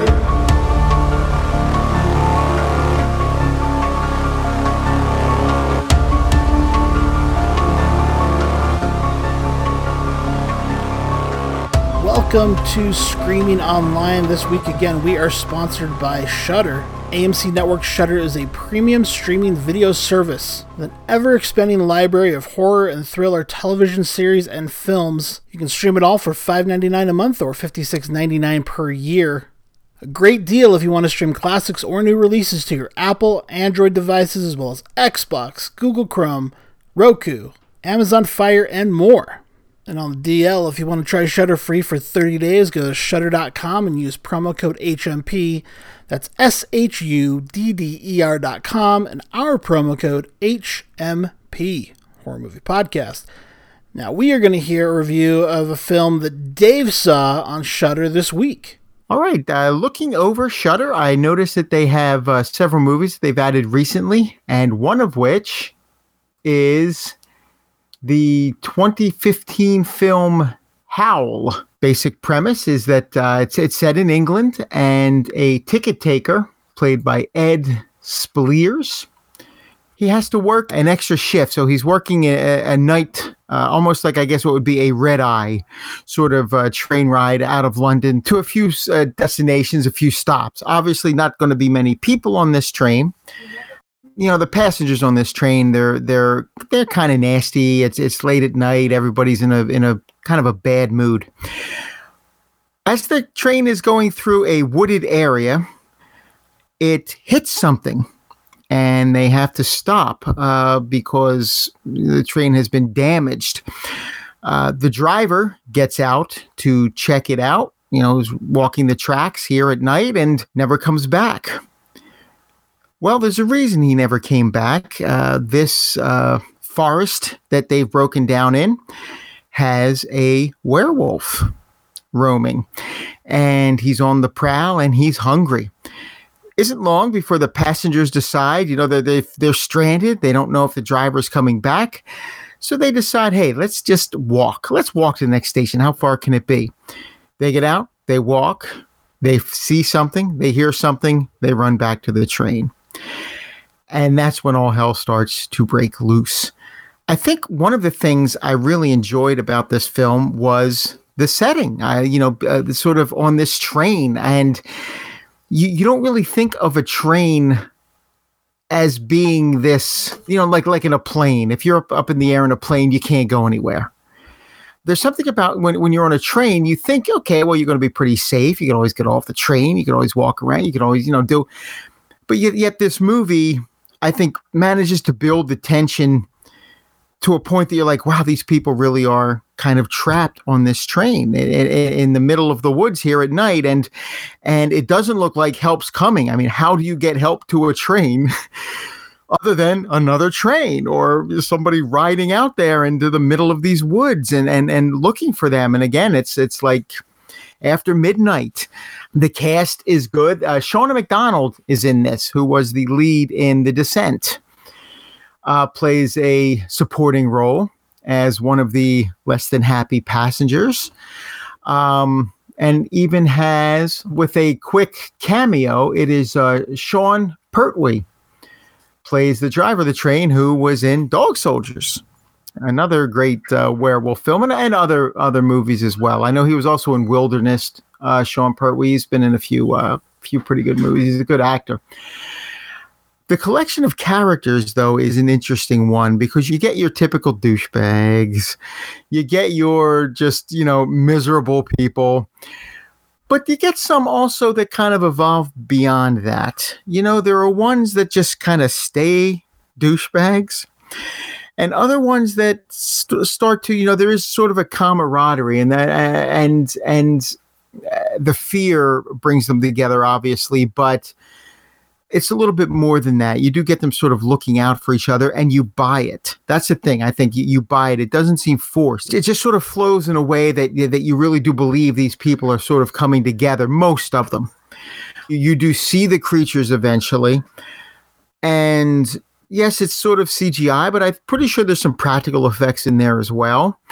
And it is frightening you know when when you see this this uh this werewolf that that's been attacking them because it's it's an interesting look to it it's not what you would typically expect you know it's it's more well, I don't want to give too much. I don't want to give too much away. It's just not what you think of when you think werewolf. Well, real quick, Dave, I, I will say that it has been a while since I've seen this movie, so I definitely uh, am, am glad that you were uh, able to catch it on Shudder and are reviewing it in depth. But I think I saw this shortly after it came out, at least on VOD. Right. And I do re- the the main thing I do remember besides really in liking the claustrophobic setting of the train mm-hmm. was I remember liking the design of the werewolves because as I recall it is more of a wolf man type vibe Yes. as opposed Yes. to your tri- you know you know the, the the lycanthropy that turns into just the full on wolf which I'm fine Right. with too a la American Werewolf in London but I do like this I like it when you can see a lot more of the human features in there Mm-hmm. but it's overrun by the animal so I yeah I definitely like the design it's really cool And like I said, I was shocked when I first saw it. I was like, "Whoa, that's kind of interesting." You know, the way that, that that it looks, and it what you're saying, yeah, is absolutely true. It is more, not more man, but enough man in there. I think to at least make it unique.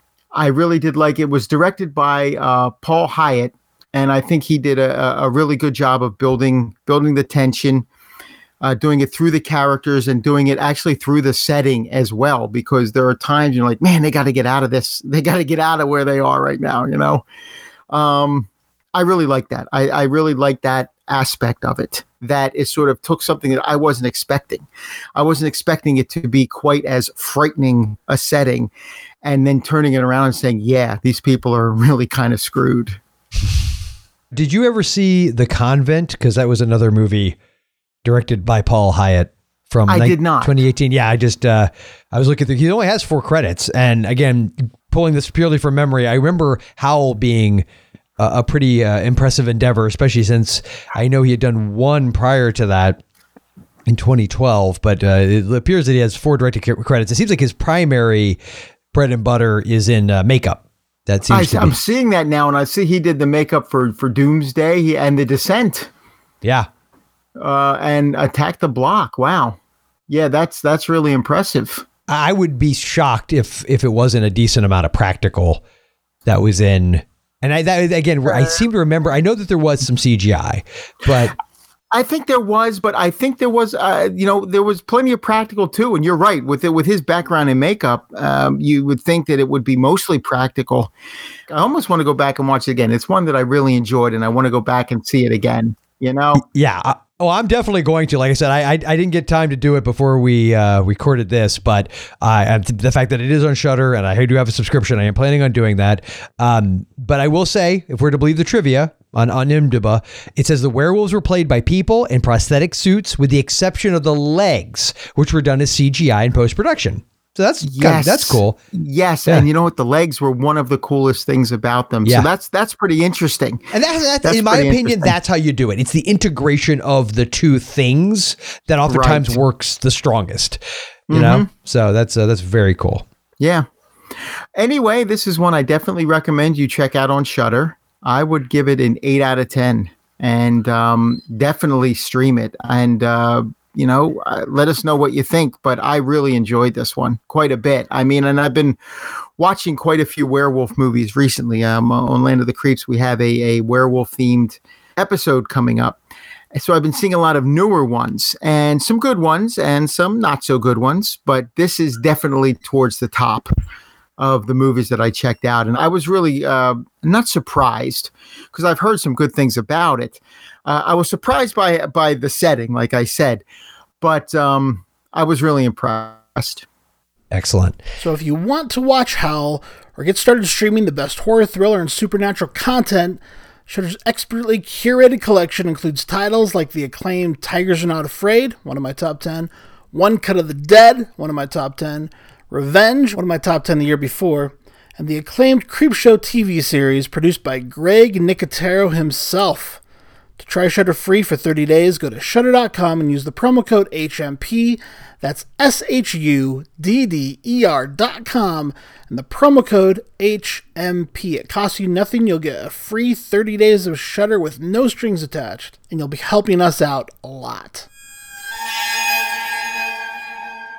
All right. Thank you very much, Dave. So that wraps up our Shudder sponsored Screaming Online segment. And now we will go into our micro reviews. First up, The Furies.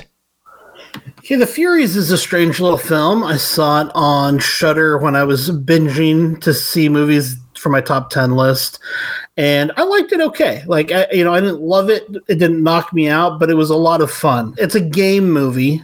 So it's one of those films where we're going to play a little game here essentially and it starts out with two women who are friends but having a dispute and they're arguing with e- with each other late at night on the street and they walk their separate ways home and they're both immediately kidnapped essentially.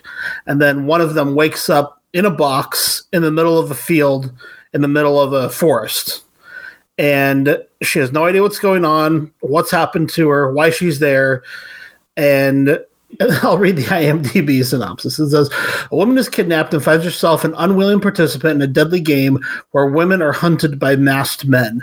And yeah, the kind of little cute twist they put on it is there are beauties and there are beasts uh, loose in this forest. And so the beauties are trying to evade the beasts. And there are little additional rules they throw in to switch things up and surprise you.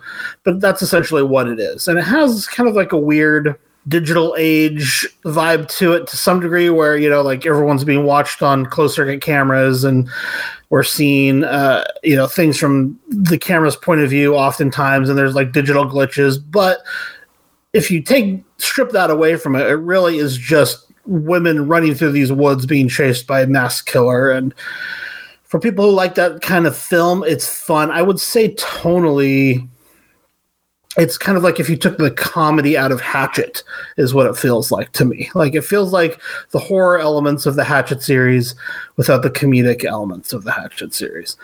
And uh, it was fun. I, I think uh, slasher fans will enjoy themselves. It's a minor entry for me. It didn't get close to making my top 10 list, but I know some listeners had it on their lists, and I don't begrudge them that at all. I thought it was watchable. What about you, Dave?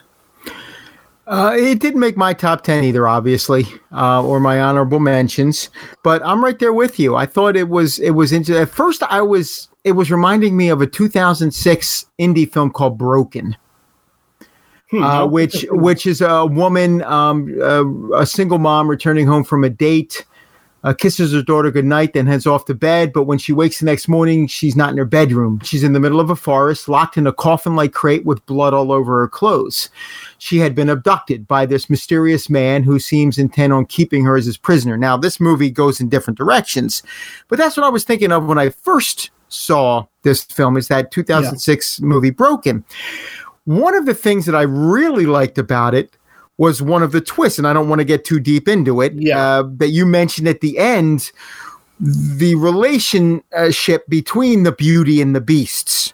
Yeah. You know, I thought that was interesting. That's I the thought, best wow, There- that, that, yeah, There are a couple twists related to that that I think make it better. Yeah. absolutely. But it kept my interest. Again, it didn't make it didn't make my top ten, but it's one I would recommend. I think it's something that um, uh, uh, horror fans will enjoy. I'm glad you both seem to like it because I actually really wanted to see this one before I did my top 10, but I, you know, we only had so much time and you do what you got to do. Uh, and it ended up getting knocked down the list, but I really wanted to see this one. And, and I don't it's- think and- it would have made your yeah. list personally. I don't think so either. I, I didn't make ours, and I don't think it would have made yours either, Okay. Joel. Okay. Um, but I think it is worth uh, it's worth checking out. Absolutely. I, I would give that one a six, and I call it a low priority rental personally. I, I'd give it a little more. I'd give it probably a six point five, closing in on a seven, and I just say a rental. I think it's worth seeing. And again, that is streaming on Shudder. All right. So next up, we have Head Count. Head count uh, listed here as 2018. I did watch it for 2019 because I think it was released in the US um, in 2019. A group of college students on a weekend getaway accidentally summon a supernatural entity intent on using them for its deadly ritual. This is the IMDb synopsis, a bit simplistic. Uh, it's been a few months since I've seen the movie, but I'm thinking there's a lot more to it than just that. Mhm. Uh, it's really about this college student who goes to visit his, I don't want to say hippie brother, but that sort of mentality, that very sort of naturalistic. He's a dude who's on a bit of a like a personal meditation Yeah, the, the of- type of guy who you'd see sitting in the desert looking up at the stars Yes. uh, for all night. You know, one of those.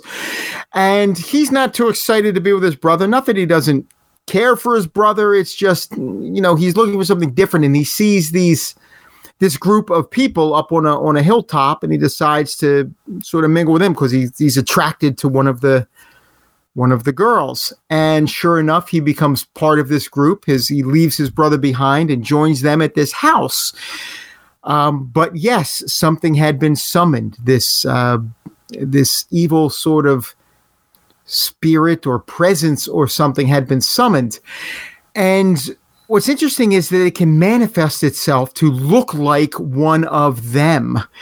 There's a really cool scene where there's a group of people in a room playing a game.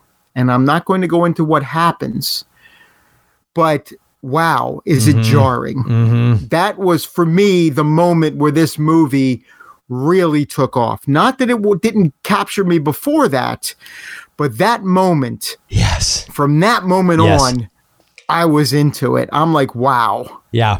Now, now this is now this is really getting exciting, and I think that might be the halfway point, or something. Again, what led up to that is not bad. It's just that's the moment where you're like, okay, now it's on, and it was on. Mm-hmm. Yeah, it was. It was. There were moments in this movie. You know, it, it- I'd heard rumblings about it. I didn't know a ton about it going into it. I'd heard. I knew some people had really liked it a lot. Um, I knew it was a bit of a slow burn. I believe is it the director's debut? three director credits and um This is her first feature. the- Yep. this was her first feature happy death day short Yeah, but I don't think that has any relation to. Uh, let's pray not I, I I don't know. Um, Maybe it was the shirt that that was based on. I don't know. So Uh, anyway, maybe and you know what and, and again i'm i'm joking I, I i know a lot of a lot of our listeners really liked happy death Yeah. day and i'm i'm just i'm just busting but Headcount is the feature debut Yeah. it looks like witch hunt is the, the follow-up that's in post-production uh, as we speak Yes, and I and I will say that one of the things that I thought was interesting about this too is it does tap into that whole creepypasta thing, which I don't know how familiar you guys are with that. I'm only as as a 44 year old man, only like incidentally uh, uh, familiar with it, but. You know the, the gist of it being sort of you know it's it's urban legends it's uh which I've always been fascinated by I remember you know reading Snopes back in the the 90s and and and just always I was just always fascinated by urban legend and just that idea of of these things that uh, they as ideas and how they can get inside a, a culture and and affect people and how young people tend to you know have these different stories. I mean, obviously, all of us growing up in the '80s, and I mean, probably well well beyond that, did Bloody Mary into the Mirror, and I, I feel like this does that. Real in an interesting way, uh, Yeah. without giving anything, because I don't want to give anything away. I feel like this is a fun movie to go in without understanding or knowing um, what's going to happen. But exactly they, let's just say that if you're familiar with creepypasta and the idea of these stories, you know, online, like the Slender Man and uh, Jeff the Killer and just all those kinds of things, it's it's a more subdued version of that, I guess you could say. But but it's done in such a way, like the the way this entity uh, i- integrates itself into the situation, it's very subtle and in, in a way that makes it scarier because you know you just have it's like if you were to happen to get a text and read it out loud and you don't and you just conjured up some demon. It's not like it's not that simple but it's sort of like this mm-hmm. sense that if you you you could just very easily bring something into existence that you would severely regret. But you know there, there's just a lot of really good moments. Like I, I there's a moment with the jacuzzi where you Yeah. think you see something but you're like you're straight it's one of those where you're literally like leaning forward like squinting like is, wait, am I think is that what I think I you know? I- it just sort of builds and builds and it's you know you say slow burn but i don't know that the second half of the movie is so much a slow burn. The it's a slow build up maybe that's a better a slow but build up yes. yeah. It's, it's a slow build up but once it hits that it takes off running at Yeah. that point. It's interesting i'm looking at the director now uh Elle Callahan. Her other credits are working in editorial department and visual effects for such movies as DC's Wonder Woman, Krampus, and Avengers: Age of Ultron. Hmm. Cool. So she took all her experience on that and turned around and made uh, her directorial debut with Head Count. Yeah.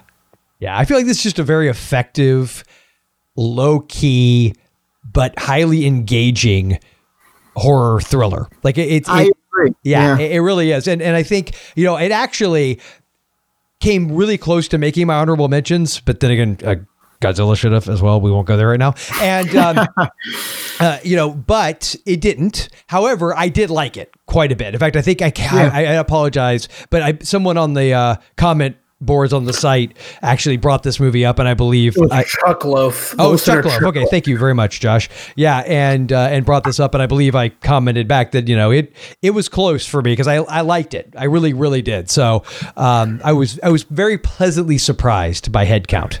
That particular listener, who was from the 1200 Films podcast, uh, Chuck Loaf, had a head count at number seven. And other listeners also had this film ranked as well because it came in ranked 39 Hmm. uh, on the listeners list out of Nice. 57. Now, there were a lot more individual films, but many of them tied in terms of the number of points that they got. So within the rankings, uh, headcount came in 39. I will also mention, as I'm here looking at the list, the Furies came in on the listener list at number 30, tied with The Dead Don't Die. Oh, Oh, nice. very cool. All right. And you know it's interesting, guy, because I now uh, Elle Callahan is sort of on my radar, and I looked up Witch Hunt, which is still showing as um, post production now, and a quick synopsis from IMDb: In a modern America where witches are real and witchcraft is illegal. A sheltered teenager must face her own demons and prejudices as she helps two young witches avoid law enforcement and cross the southern border to asylum in Mexico. Hmm. Interesting. So that and that that looks as if if it's in post production as of July 2019, we could see this movie this year. yeah, very This cool. could this uh, could come out this year, and I was impressed enough with Headcount to want to see it because this one she wrote and directed. Elle Callahan wrote and directed Witch Hunt, whereas she just come up with the story for Headcount, uh, and someone else wrote the screenplay. She wrote and directed this one, and it's listed as a fantasy horror thriller. I am looking forward to this. yeah, uh, quite a bit. That's very cool. So, what's your rating and recommendation? I'm going to say 7.5. Definitely a rental. Um, uh, worth seeing, and it is available on DVD on Amazon uh, for only $13.99 right now. It's not on Blu-ray. It's not available on Blu-ray. It's only DVD, but at a very reasonable price. Well, Dave, apparently you and I are totally simpatico because I have a 7.5 as well, as well as a rental. And if I'm not mistaken, I think this is on Netflix. I think that is where I saw it. I, I, that, I'm pretty sure that's where I saw it as well. okay, yeah. So uh, yeah, definitely worth checking out. So that is Head Count. And next up, The Human Race from 2013. And I'm not going to say a ton about this movie, um, but I am going to add a marginal disclaimer. We had one of the stars on Retro Movie Geek, and I actually told her that I was going to be reviewing this or hoping to uh, for our upcoming HMP episode, and that I uh, kind of hinted at the direction I was going with said review. Uh, her name is Trista Robinson, by the way. Uh, really fantastic person, really, really cool. And she plays one of the key characters in this. And her character in The Human Race is, in fact, deaf. And I just thought she did a standout and stellar job. And as I told her, I was not telling her that to blow smoke. I was legit because had I not thought that, I just would have been like, oh, it was lovely and just left it at that. Uh, but it was really a great performance, I thought. And honestly, this movie surprised the heck out of me. Have either of you seen this? No. Yeah, I was just trying to figure out what film it was exactly, but yeah, no, 2013, no. Okay. And I didn't even, I don't think I had heard of it until we found out that she was going to get on the show. And my friend Hammond is the one that connected uh, her to us. And so, you know, he told me about her and I and said she was, you know, a big horror fan and loved making horror movies and we should have her on the show and blah, blah, blah. So I looked up a couple of her movies and uh, th- this sounds interesting. So basically, the gist of it is about 80 people are literally ripped out of their daily lives. I'm talking like Twilight Zone. You're walking down the street, flash a white light, you're suddenly in this space where you're on like a sidewalk with 80 strangers, uh, other than maybe one other person you know uh, that happen to be standing next to you, and you're having to run a race, and you hear a voice in your head, and the voice in your head is in your language. So, like throughout the movie, we hear what other people can hear. It's like an announcer is saying things. And if they're someone from Russia, which I don't even remember if there is anybody, or somebody from Japan, it's like that's the voice that you, we, the audience, are also hearing. So they he, hearing this voice, this announcer, and it tells them that they are part of a race and there are certain rules. And if they break those rules, they die. Period. And this movie is social horror. I mean, it is it is sort of a th- take the darkest episode of Walking Dead, remove the zombies, and that's basically what what this movie is. Uh, with just the level of just like uh, the the how people can go and just get worse and worse and worse to each other. Now there are heroes. There are people who step up and, and do the right thing, but there are a whole lot of people who don't. And to say that this movie gets really freaking dark at a couple points is like a massive understatement. I'm like, are they about to go? Oh, whoa, okay. Because I think even if, if you see the trailer, you'll see this. The the um, penalty for doing things like step, you know, stepping on the grass or there's like a couple different safe zones. There's a prison, a school, and a house. And so when you get to those, you can stay stay there. You could stay there as long as you want, technically, but every other place in this track, for lack of a better way of putting it, you have to keep going. And if you get lapped, I believe it's twice, you die. So you can stay there, but you got to keep somebody from lapping you.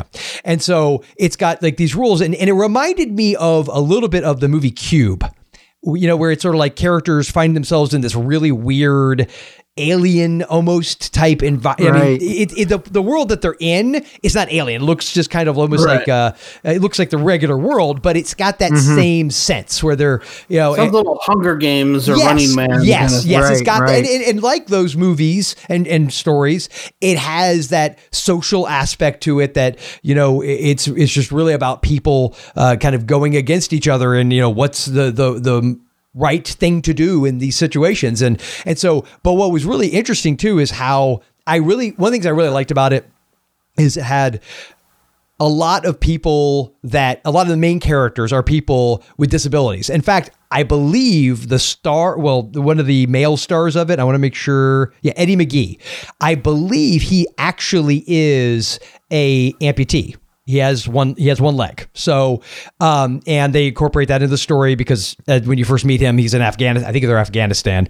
Um, and so he's it's it's really cool because there's some moments there where he like opens a can of, of, whoop butt like it's great and so but his character was interesting uh trista's character uh, was very interesting because she and the guy that kind of get zapped with her. Um they're both hearing impaired and so they can only speak through sign language and and they but they're hearing that voice which of course is affecting them because right as as people who have never heard anything their entire lives it's it's that mix of okay this is amazing i'm hearing something but at the same time i this is horrific i don't want to die. So um it's got a lot of just interesting ideas but i i don't think i said this yet. The way you die is your head explodes so it is straight up like scanners like and they're and it doesn't you Or, have you know, or, or even like Battle Royale. yeah, it, it has a, it has a way, little bit of that too. It has a little bit of that. Yeah. Now, look, it's a very low budget movie.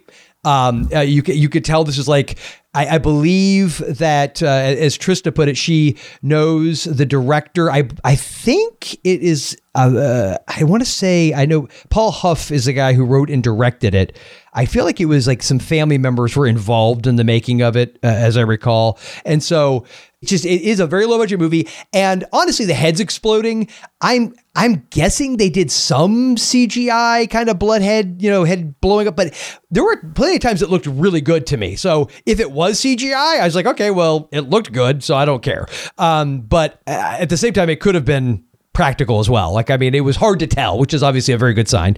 Um, it, it- like I said, not perfect, low budget, but highly enjoyable, really freaking dark. I mean, you got all kinds of people. Uh, you've got um, old people with walkers and pregnant people, and you've got you got all kinds of people. And let's just say it's dark.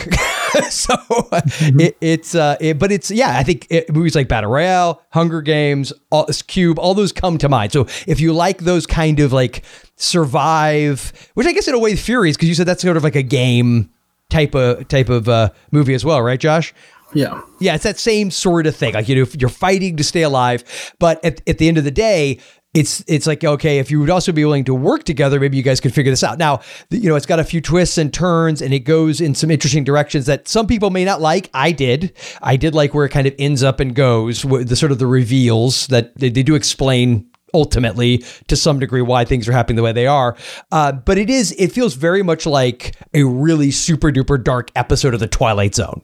So um, that is a movie that for me, I give a really solid 7.5 to. I say you absolutely should rent it, check it out. Um, it's a fun movie. You know, as for as dark as it is, it's a bloody good time. Let's put it that way. So that's The Human Race from 2013. Very nice. All right. Awesome.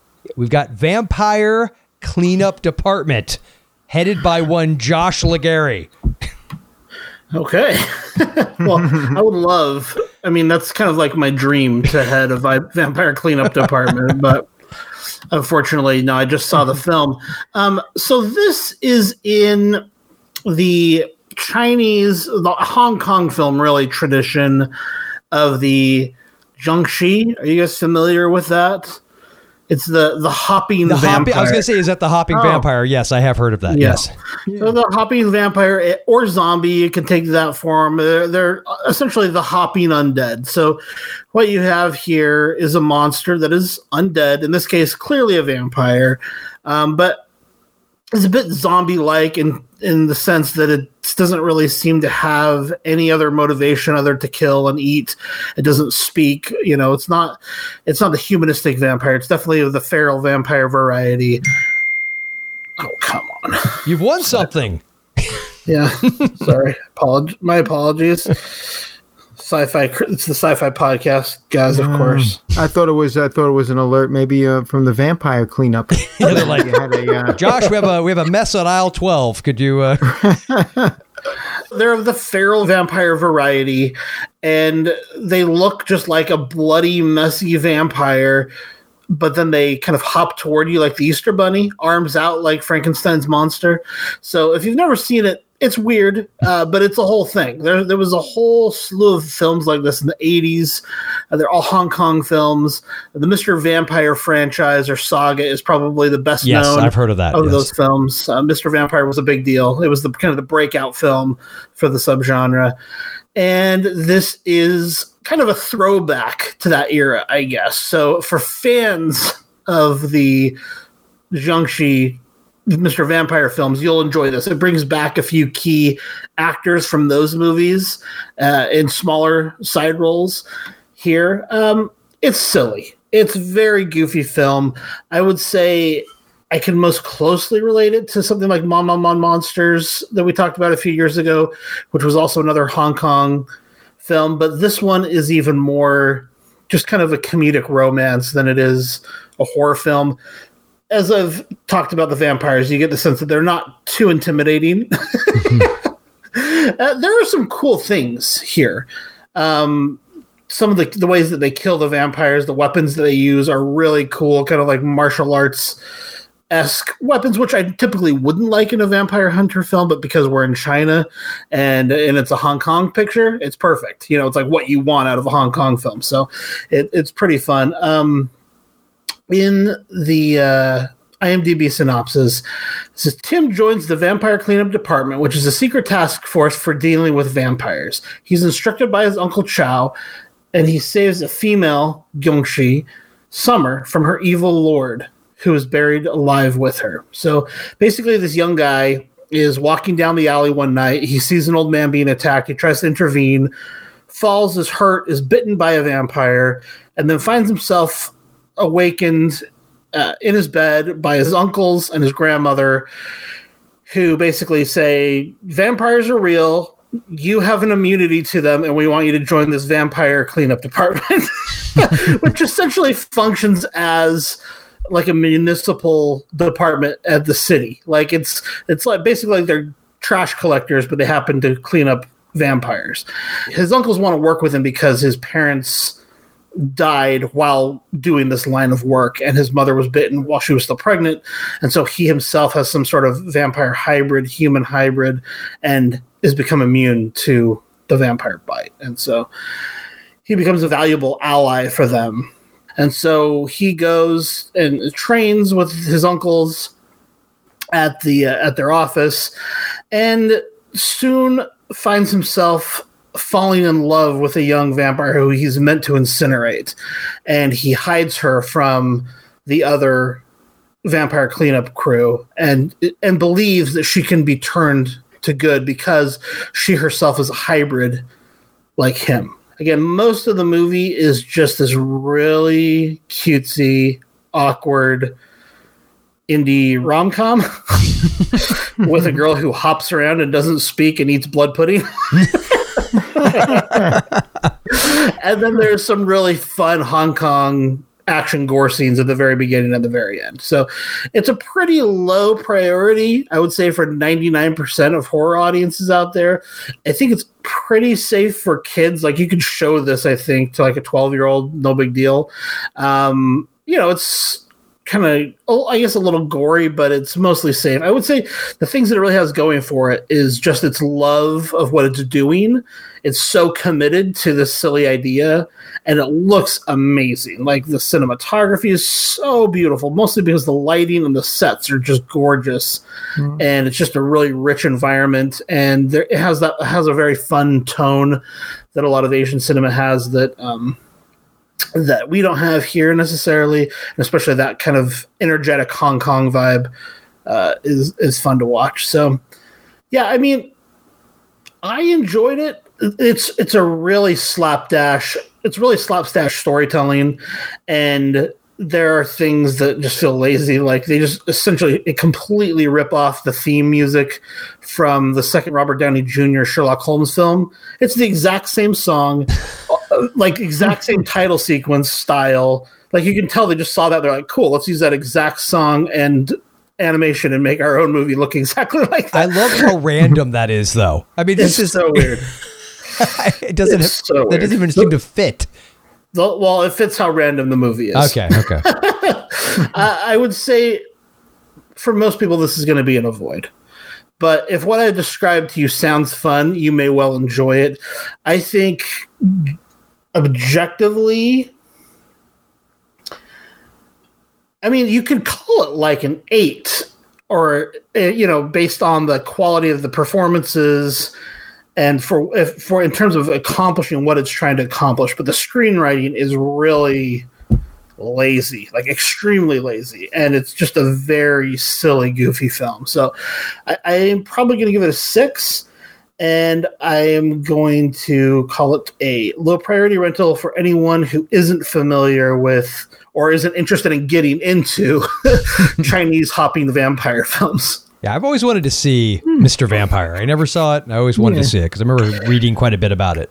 I mean, this is an easy one to try out because it is streaming on Amazon Prime. Uh, if you have a subscription for free, so you can check it out there, and you can see if you like it. And if you do, definitely delve into the hopping vampire subgenre. I love this kind of thing. I love seeing a monster used in a way that we just don't get in the Mhm. United States. It's just a very exciting thing for me because I'm so in love with monsters generally, and I'm so used to our depictions of them.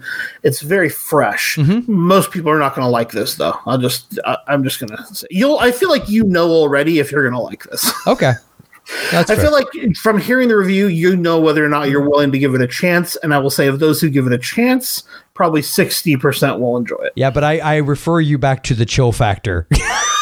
Where you have, this, you have this, uh, this uncanny ability to be like, I don't think Josh loves, but he's making this sound kind of awesome. Yeah, I think Right. the description of this one sounds a lot more fun than it was for me personally. Gotcha. It's just a lot of cliches thrown together. It's there's Karate Kid thrown in there. You know, it's just it's fun. Like it, you know, if you've got it, that's the other thing. It's really short. So if you've got like an hour to kill, it's an oh, it's an hour and thirty three minutes. I swear it was shorter on Prime. It felt like it was like an hour long, maybe like an hour and like two minutes or something. Wow. Um, if you got a little time to kill and you want to see something absurd, this would be a good one for Chinese New Year. Has that happened yet? I believe it did. Act, well, I- or it, it was Yeah. the process, right? Because that's the whole. It was in the coronavirus messed up a lot of the festivities, Oh, and yeah, Right, right. yeah. Well, Yeah. find a reason to celebrate and watch this with some. This would be a, definitely one to watch with friends. Although, again, the romance. So maybe if you have a significant A other, val- it's a Valentine's Day movie. Is I- it? I- Yeah. So, in other words, sit there with your significant other and surround yourself with friends. if you if you have a significant other who if you're likes into that kind of thing. Right, schlocky right. B horror, you will enjoy this movie as a as a couple. Oh, so what you're saying is that Dave and I will love it. Is, is that where we're going with this? Is this? Oh, we, we will love it, and I know my wife will hate it. Yeah, okay. Yeah. And, I, and my wife will just roll her eyes and be like, whatever, Joel. Okay. Right. All right. So then that wraps up our micro reviews uh, as well. And I guess that actually, does it wrap up this episode? It does a Wow. lot longer than I was hoping for, but you know, It's it's longer than I was hoping for, but we are coming in exactly when we had discussed. All right, so that wraps everything up. Before we go, though, I do want to say a quick uh, shout out to my good friend Tyson Hanks. He is a horror author. Uh, I've actually read his work; it is fantastic. You can check him out. I know he's on Amazon, and he he's got his uh, his website as well. But more immediately, and for our listeners, especially if you're a, also a fan of horror literature, Tyson has a brand new podcast. He just released the first episode. It's called Scary Stories to Review in the Dark. I love that title, by the way. I think that's fantastic. And it's short. I think they're like 10 ish minute episodes. They're very concise, really well put together. Uh, I don't, you know, I think the first episode he covers uh, uh, Stephen King, aka Richard Bachman's Rage from 1977, and a Clive Barker short story. And he's going to cover all kinds of stuff in the realm of horror literature. So if that is your bag, you should absolutely check it out. I know it's on uh, Apple Podcasts. I guess Stitcher or maybe some other uh, place as well, but definitely it's on Apple Podcasts. So check it out. Uh, the scary stories to review in the dark. awesome. Sounds cool. Yeah, yeah, it really is. He's, he did a really good job with it. Definitely worth checking out. Awesome. All right, looking at uh, iTunes, um, we have. Uh, I wanted to see if we had over uh, 300 five star reviews because I knew we were closing in on it from the last time I checked, and we actually have 306 five star reviews right now. That's cool. That's awesome. So thank you very much for that. And it's uh, it's uh, 316 reviews of four stars or more. That would make it. So That's- we're, that's that's that's great. Yeah. Well, I saw something on Twitter. I don't want to get too excited just in case, because you never know with these sorts of things. But Horror Movie Podcast was followed by GWAR this last week. Really? Oh yeah. wow. And so I thought, well, that's cool. But, you know, a lot of these big accounts, they just follow like thousands and thousands of people. And, you know, I went and checked out GWAR's page. GWAR follows 68 people and has Ooh. 27,000 followers. So there's a good chance with only following 68 people that they may actually listen to the show, which is so cool. that is awesome. I know we mentioned them on the heavy metal horror episode, but uh, whether they heard that or not, if, if you were listening, GWAR, uh, welcome, scumdogs of the universe. Yeah. That's awesome. All right. Well, I did have just one quick thing to Oh, mention that it. we we now do have a horror movie podcast. I'm going to say store front on Amazon. We are now Amazon affiliates, uh, the horror movie podcast. So what we're going to do is for some of our back episodes, we're going to go out and we're going to put links on there to purchase some of the movies we discussed. And hopefully going forward, we will have links to purchase the movies we discussed. Now that's on DVD and Blu-ray, but also streaming. Uh, and it will help the podcast. It won't cost you an extra dime. If you're buying on Amazon anyway, uh, it's going to be the exact same price. It's just we're going to get a percentage of it, and it's going to help the show uh, quite a bit. And uh, the first episode I was going to go back to was the one we did uh, oh, just a few episodes ago when we were looking at a lot of 2019 films. I think it was 28 different titles. So uh, keep an eye out for those. Like I said, it helps the show. and it doesn't cost you an extra dime. If you're already buying these things or you plan to buy them on Amazon, just uh, do it through this link and uh, and help us out. Thank you to Dave. We had been talking about doing this for a while, and I know Dave, you kind of set that in motion. It's just time to do it, and and it, it like you say, it should have probably been done before, but well, better late than never, I guess. Yeah. Why not? Better late than ever. That that should be our new slogan. I think it's been our unofficial slogan for a long time. yes, it pro- it has been. Horror movie podcast. Better late than never. Fill in the blank for whatever topic you happen to be talking about. Better late than never. We love reading and responding to your comments, so we hope you'll get involved in the horror movie podcast community. You can leave a comment in the show notes for this episode at horrormoviepodcast.com, where you can find this and all of our past episodes. Be sure to follow Wolfman Josh on Twitter, Instagram, Letterboxd, and Facebook at Icarus Arts. Wolfman also appears on the Gods and Monsters podcast, as do Dave Becker and yours truly.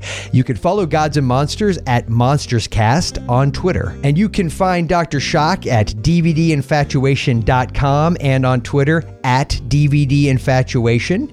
And of course, you can also hear him on the fantastic Land of the Creeps podcast. And be sure to also check out his excellent YouTube channel. A link will be available to that in the show notes for this episode. And I can be found at RetroMovieGeek.com and on Twitter at RetroMovieGeek. Full disclosure, that's not me. That's Peter that's responding to you, but it's there. It's a thing.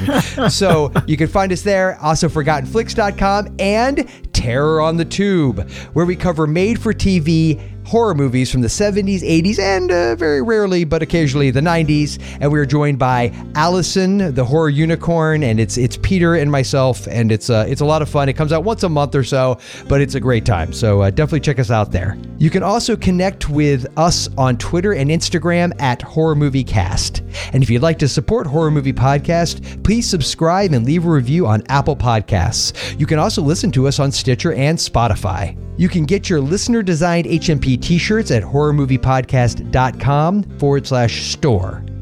You can also become a patron of Movie Podcast Network for only $2.50 at patreon.com forward slash movie podcast network. And also, do not forget to try Shudder free for 30 days. Just go to shudder.com and use the promo code HMP when signing up. That's S H U D D E R.com and the promo code HMP.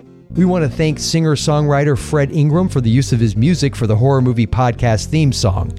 You can find more of Fred's music at fredericingram.com. We also want to thank composer Kagan Breitenbach for his arrangement and orchestration of Fred's original theme, which opens the show. You can find more of Kagan's work at kaganbreitenbach.com. That's it for this episode. Thank you for joining us for Horror Movie Podcast, where we're dead serious about horror movies.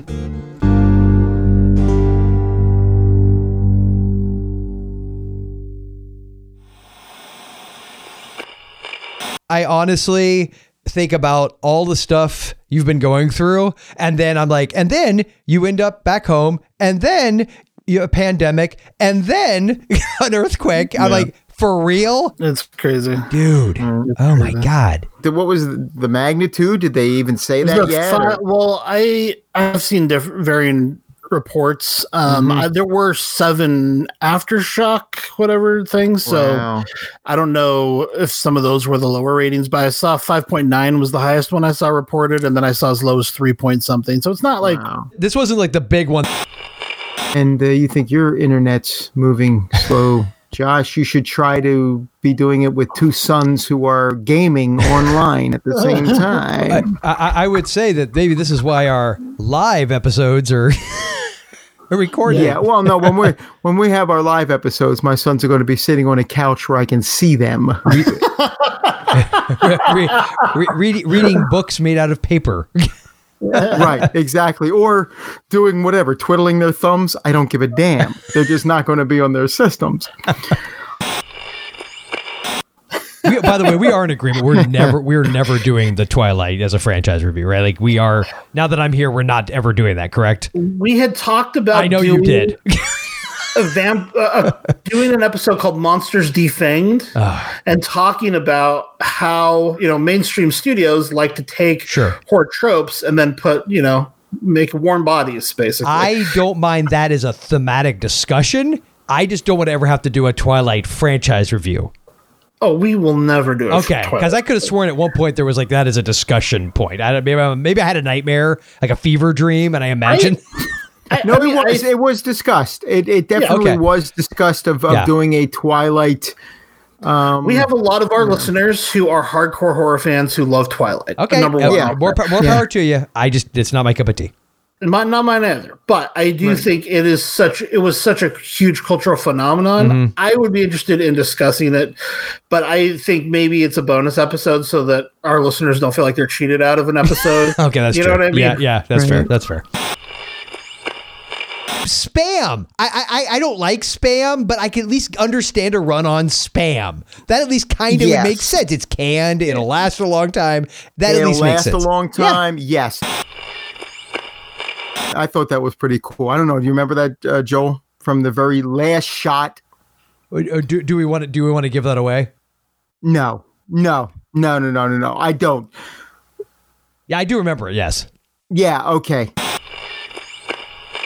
We will continue to spread the good word around, and hopefully, uh, you know, get a handful of people to vote for us. We want to win this thing. We, you know, we love all of the other great podcasts that were nominated, but let's be frank, some of them are these like corporate backed podcasts. We're these like scrappy little indie guys. Like that's what that's my feeling on it. Like, Right. do we do we want the podcast that's backed by a film distribution company and the most famous magazine in the history of horror, or do you want the guys who are just doing it out of their garage? Or, or, or out of cl- their respective closets. Right. right. Or a makeshift uh, setup in the dining room. Yeah, whatever, whatever. We're nothing if we're not professional. in the age of the woman, I think it's uh, this. This is uh, very strong female characters because they're this. They're the central. The beasts. You don't get to know them. You don't get to know the guys in this movie. It's the women that you're spending all the time with. I got to move this stuff. I'm knocking crap all over the place here, and it's making noise. Let me get this out of the Well, way. while, while you're doing that, Dave, I do want to say I'm sitting here going, yes. I'm like cheering every time they, they show a, a poster and I know they're going to talk about that title. I'm like, oh, yes, next. And I said, oh, talk about the poster next to it. And then, oh, you know, uh, they're talking about that one a couple movies later. I, I, I, I don't know. I'm rambling now. like you watch this film and you're like, oh wow, if they brought this to the United States and they did a remake in like Chinatown with like John Cho or someone, you know, and it would be so awesome. And I know John Cho's Korean. I'm just, you know, so I apologize for. Mm-hmm. I'm well aware that John Cho's Korean. I just, you know, he's a movie star. That's First off, I think the number one thing we should say is if they brought this movie over here and they Americanized it, my guess is they would immediately not make the vampires hop. well, that's what I was saying. You could see them doing it in an Americanized way. It would be you could see it being really exciting. But then the further I got into it and just thinking about the legacy of these Mr. Vampire films, it's kind of sad. Like you kind of wanted to see if they could pull off the hopping vampire here and what that would feel like. You know, Mm-hmm. I don't know. I just It's think it's something it's something very unique to that culture. And I think to your point, what's cool about it is it's so outside of what we're used to. So Yes. while yes, you could on you know first glance say, oh, that's kind of uh you know it's, it's kind of silly, and I'm, I'm, I'm sure it's how they're playing in the movie. I mean, I think you probably intellig- It's intel. Yeah, it's intentionally silly for sure. is the one thing that makes this not sound appealing. I was like, oh, okay, I, I'm into the whole hopping vampire thing. I'm not sure I'm so much into the other part. I mean, listen, if you're gonna do vampire romance, hopping's better than sparkling nine times out of ten. I, you got me there. One time, a friend and I put together a video for our uh, deck hockey team, and we got the we got the online suite, and we're sitting there, um, and we did about eight minutes of video, and we started at seven o'clock at night, and by the time they kicked us out of there, it was three in the morning. By the time we got to eight minutes of video, Yeah, my That's my long. life. my- so go ahead, go ahead, Josh. I was just saying that's my life. Yeah, can you, just- ma- can Oh, you yeah. imagine Robert Rodriguez cut the entire first cut of El Mariachi on VHS on VCRs? Oh, My oh my god, that would have wow. been a nightmare. Oh my god, Holy I, I. I did like a handful of short films, and it was a chore and a half. I remember I remember the longest I ever spent editing v- on VHS. It was actually SVHS. It was in my high school video production. I was still uh, knew my teacher, and it was I was in college, and a guy and I he had shot a this guy I knew shot a short film, and on VHS took it in there. You know, the jog shuttles, everything. We spent, it was during a tropical storm. We sat there for 19 hours straight. Whoa. 19 hours. We got it done. but oh my God. I couldn't do that now if I wanted to. it would kill me. Oh, Well, I'm going to do it as soon as possible when you send me that file. good point. Good point.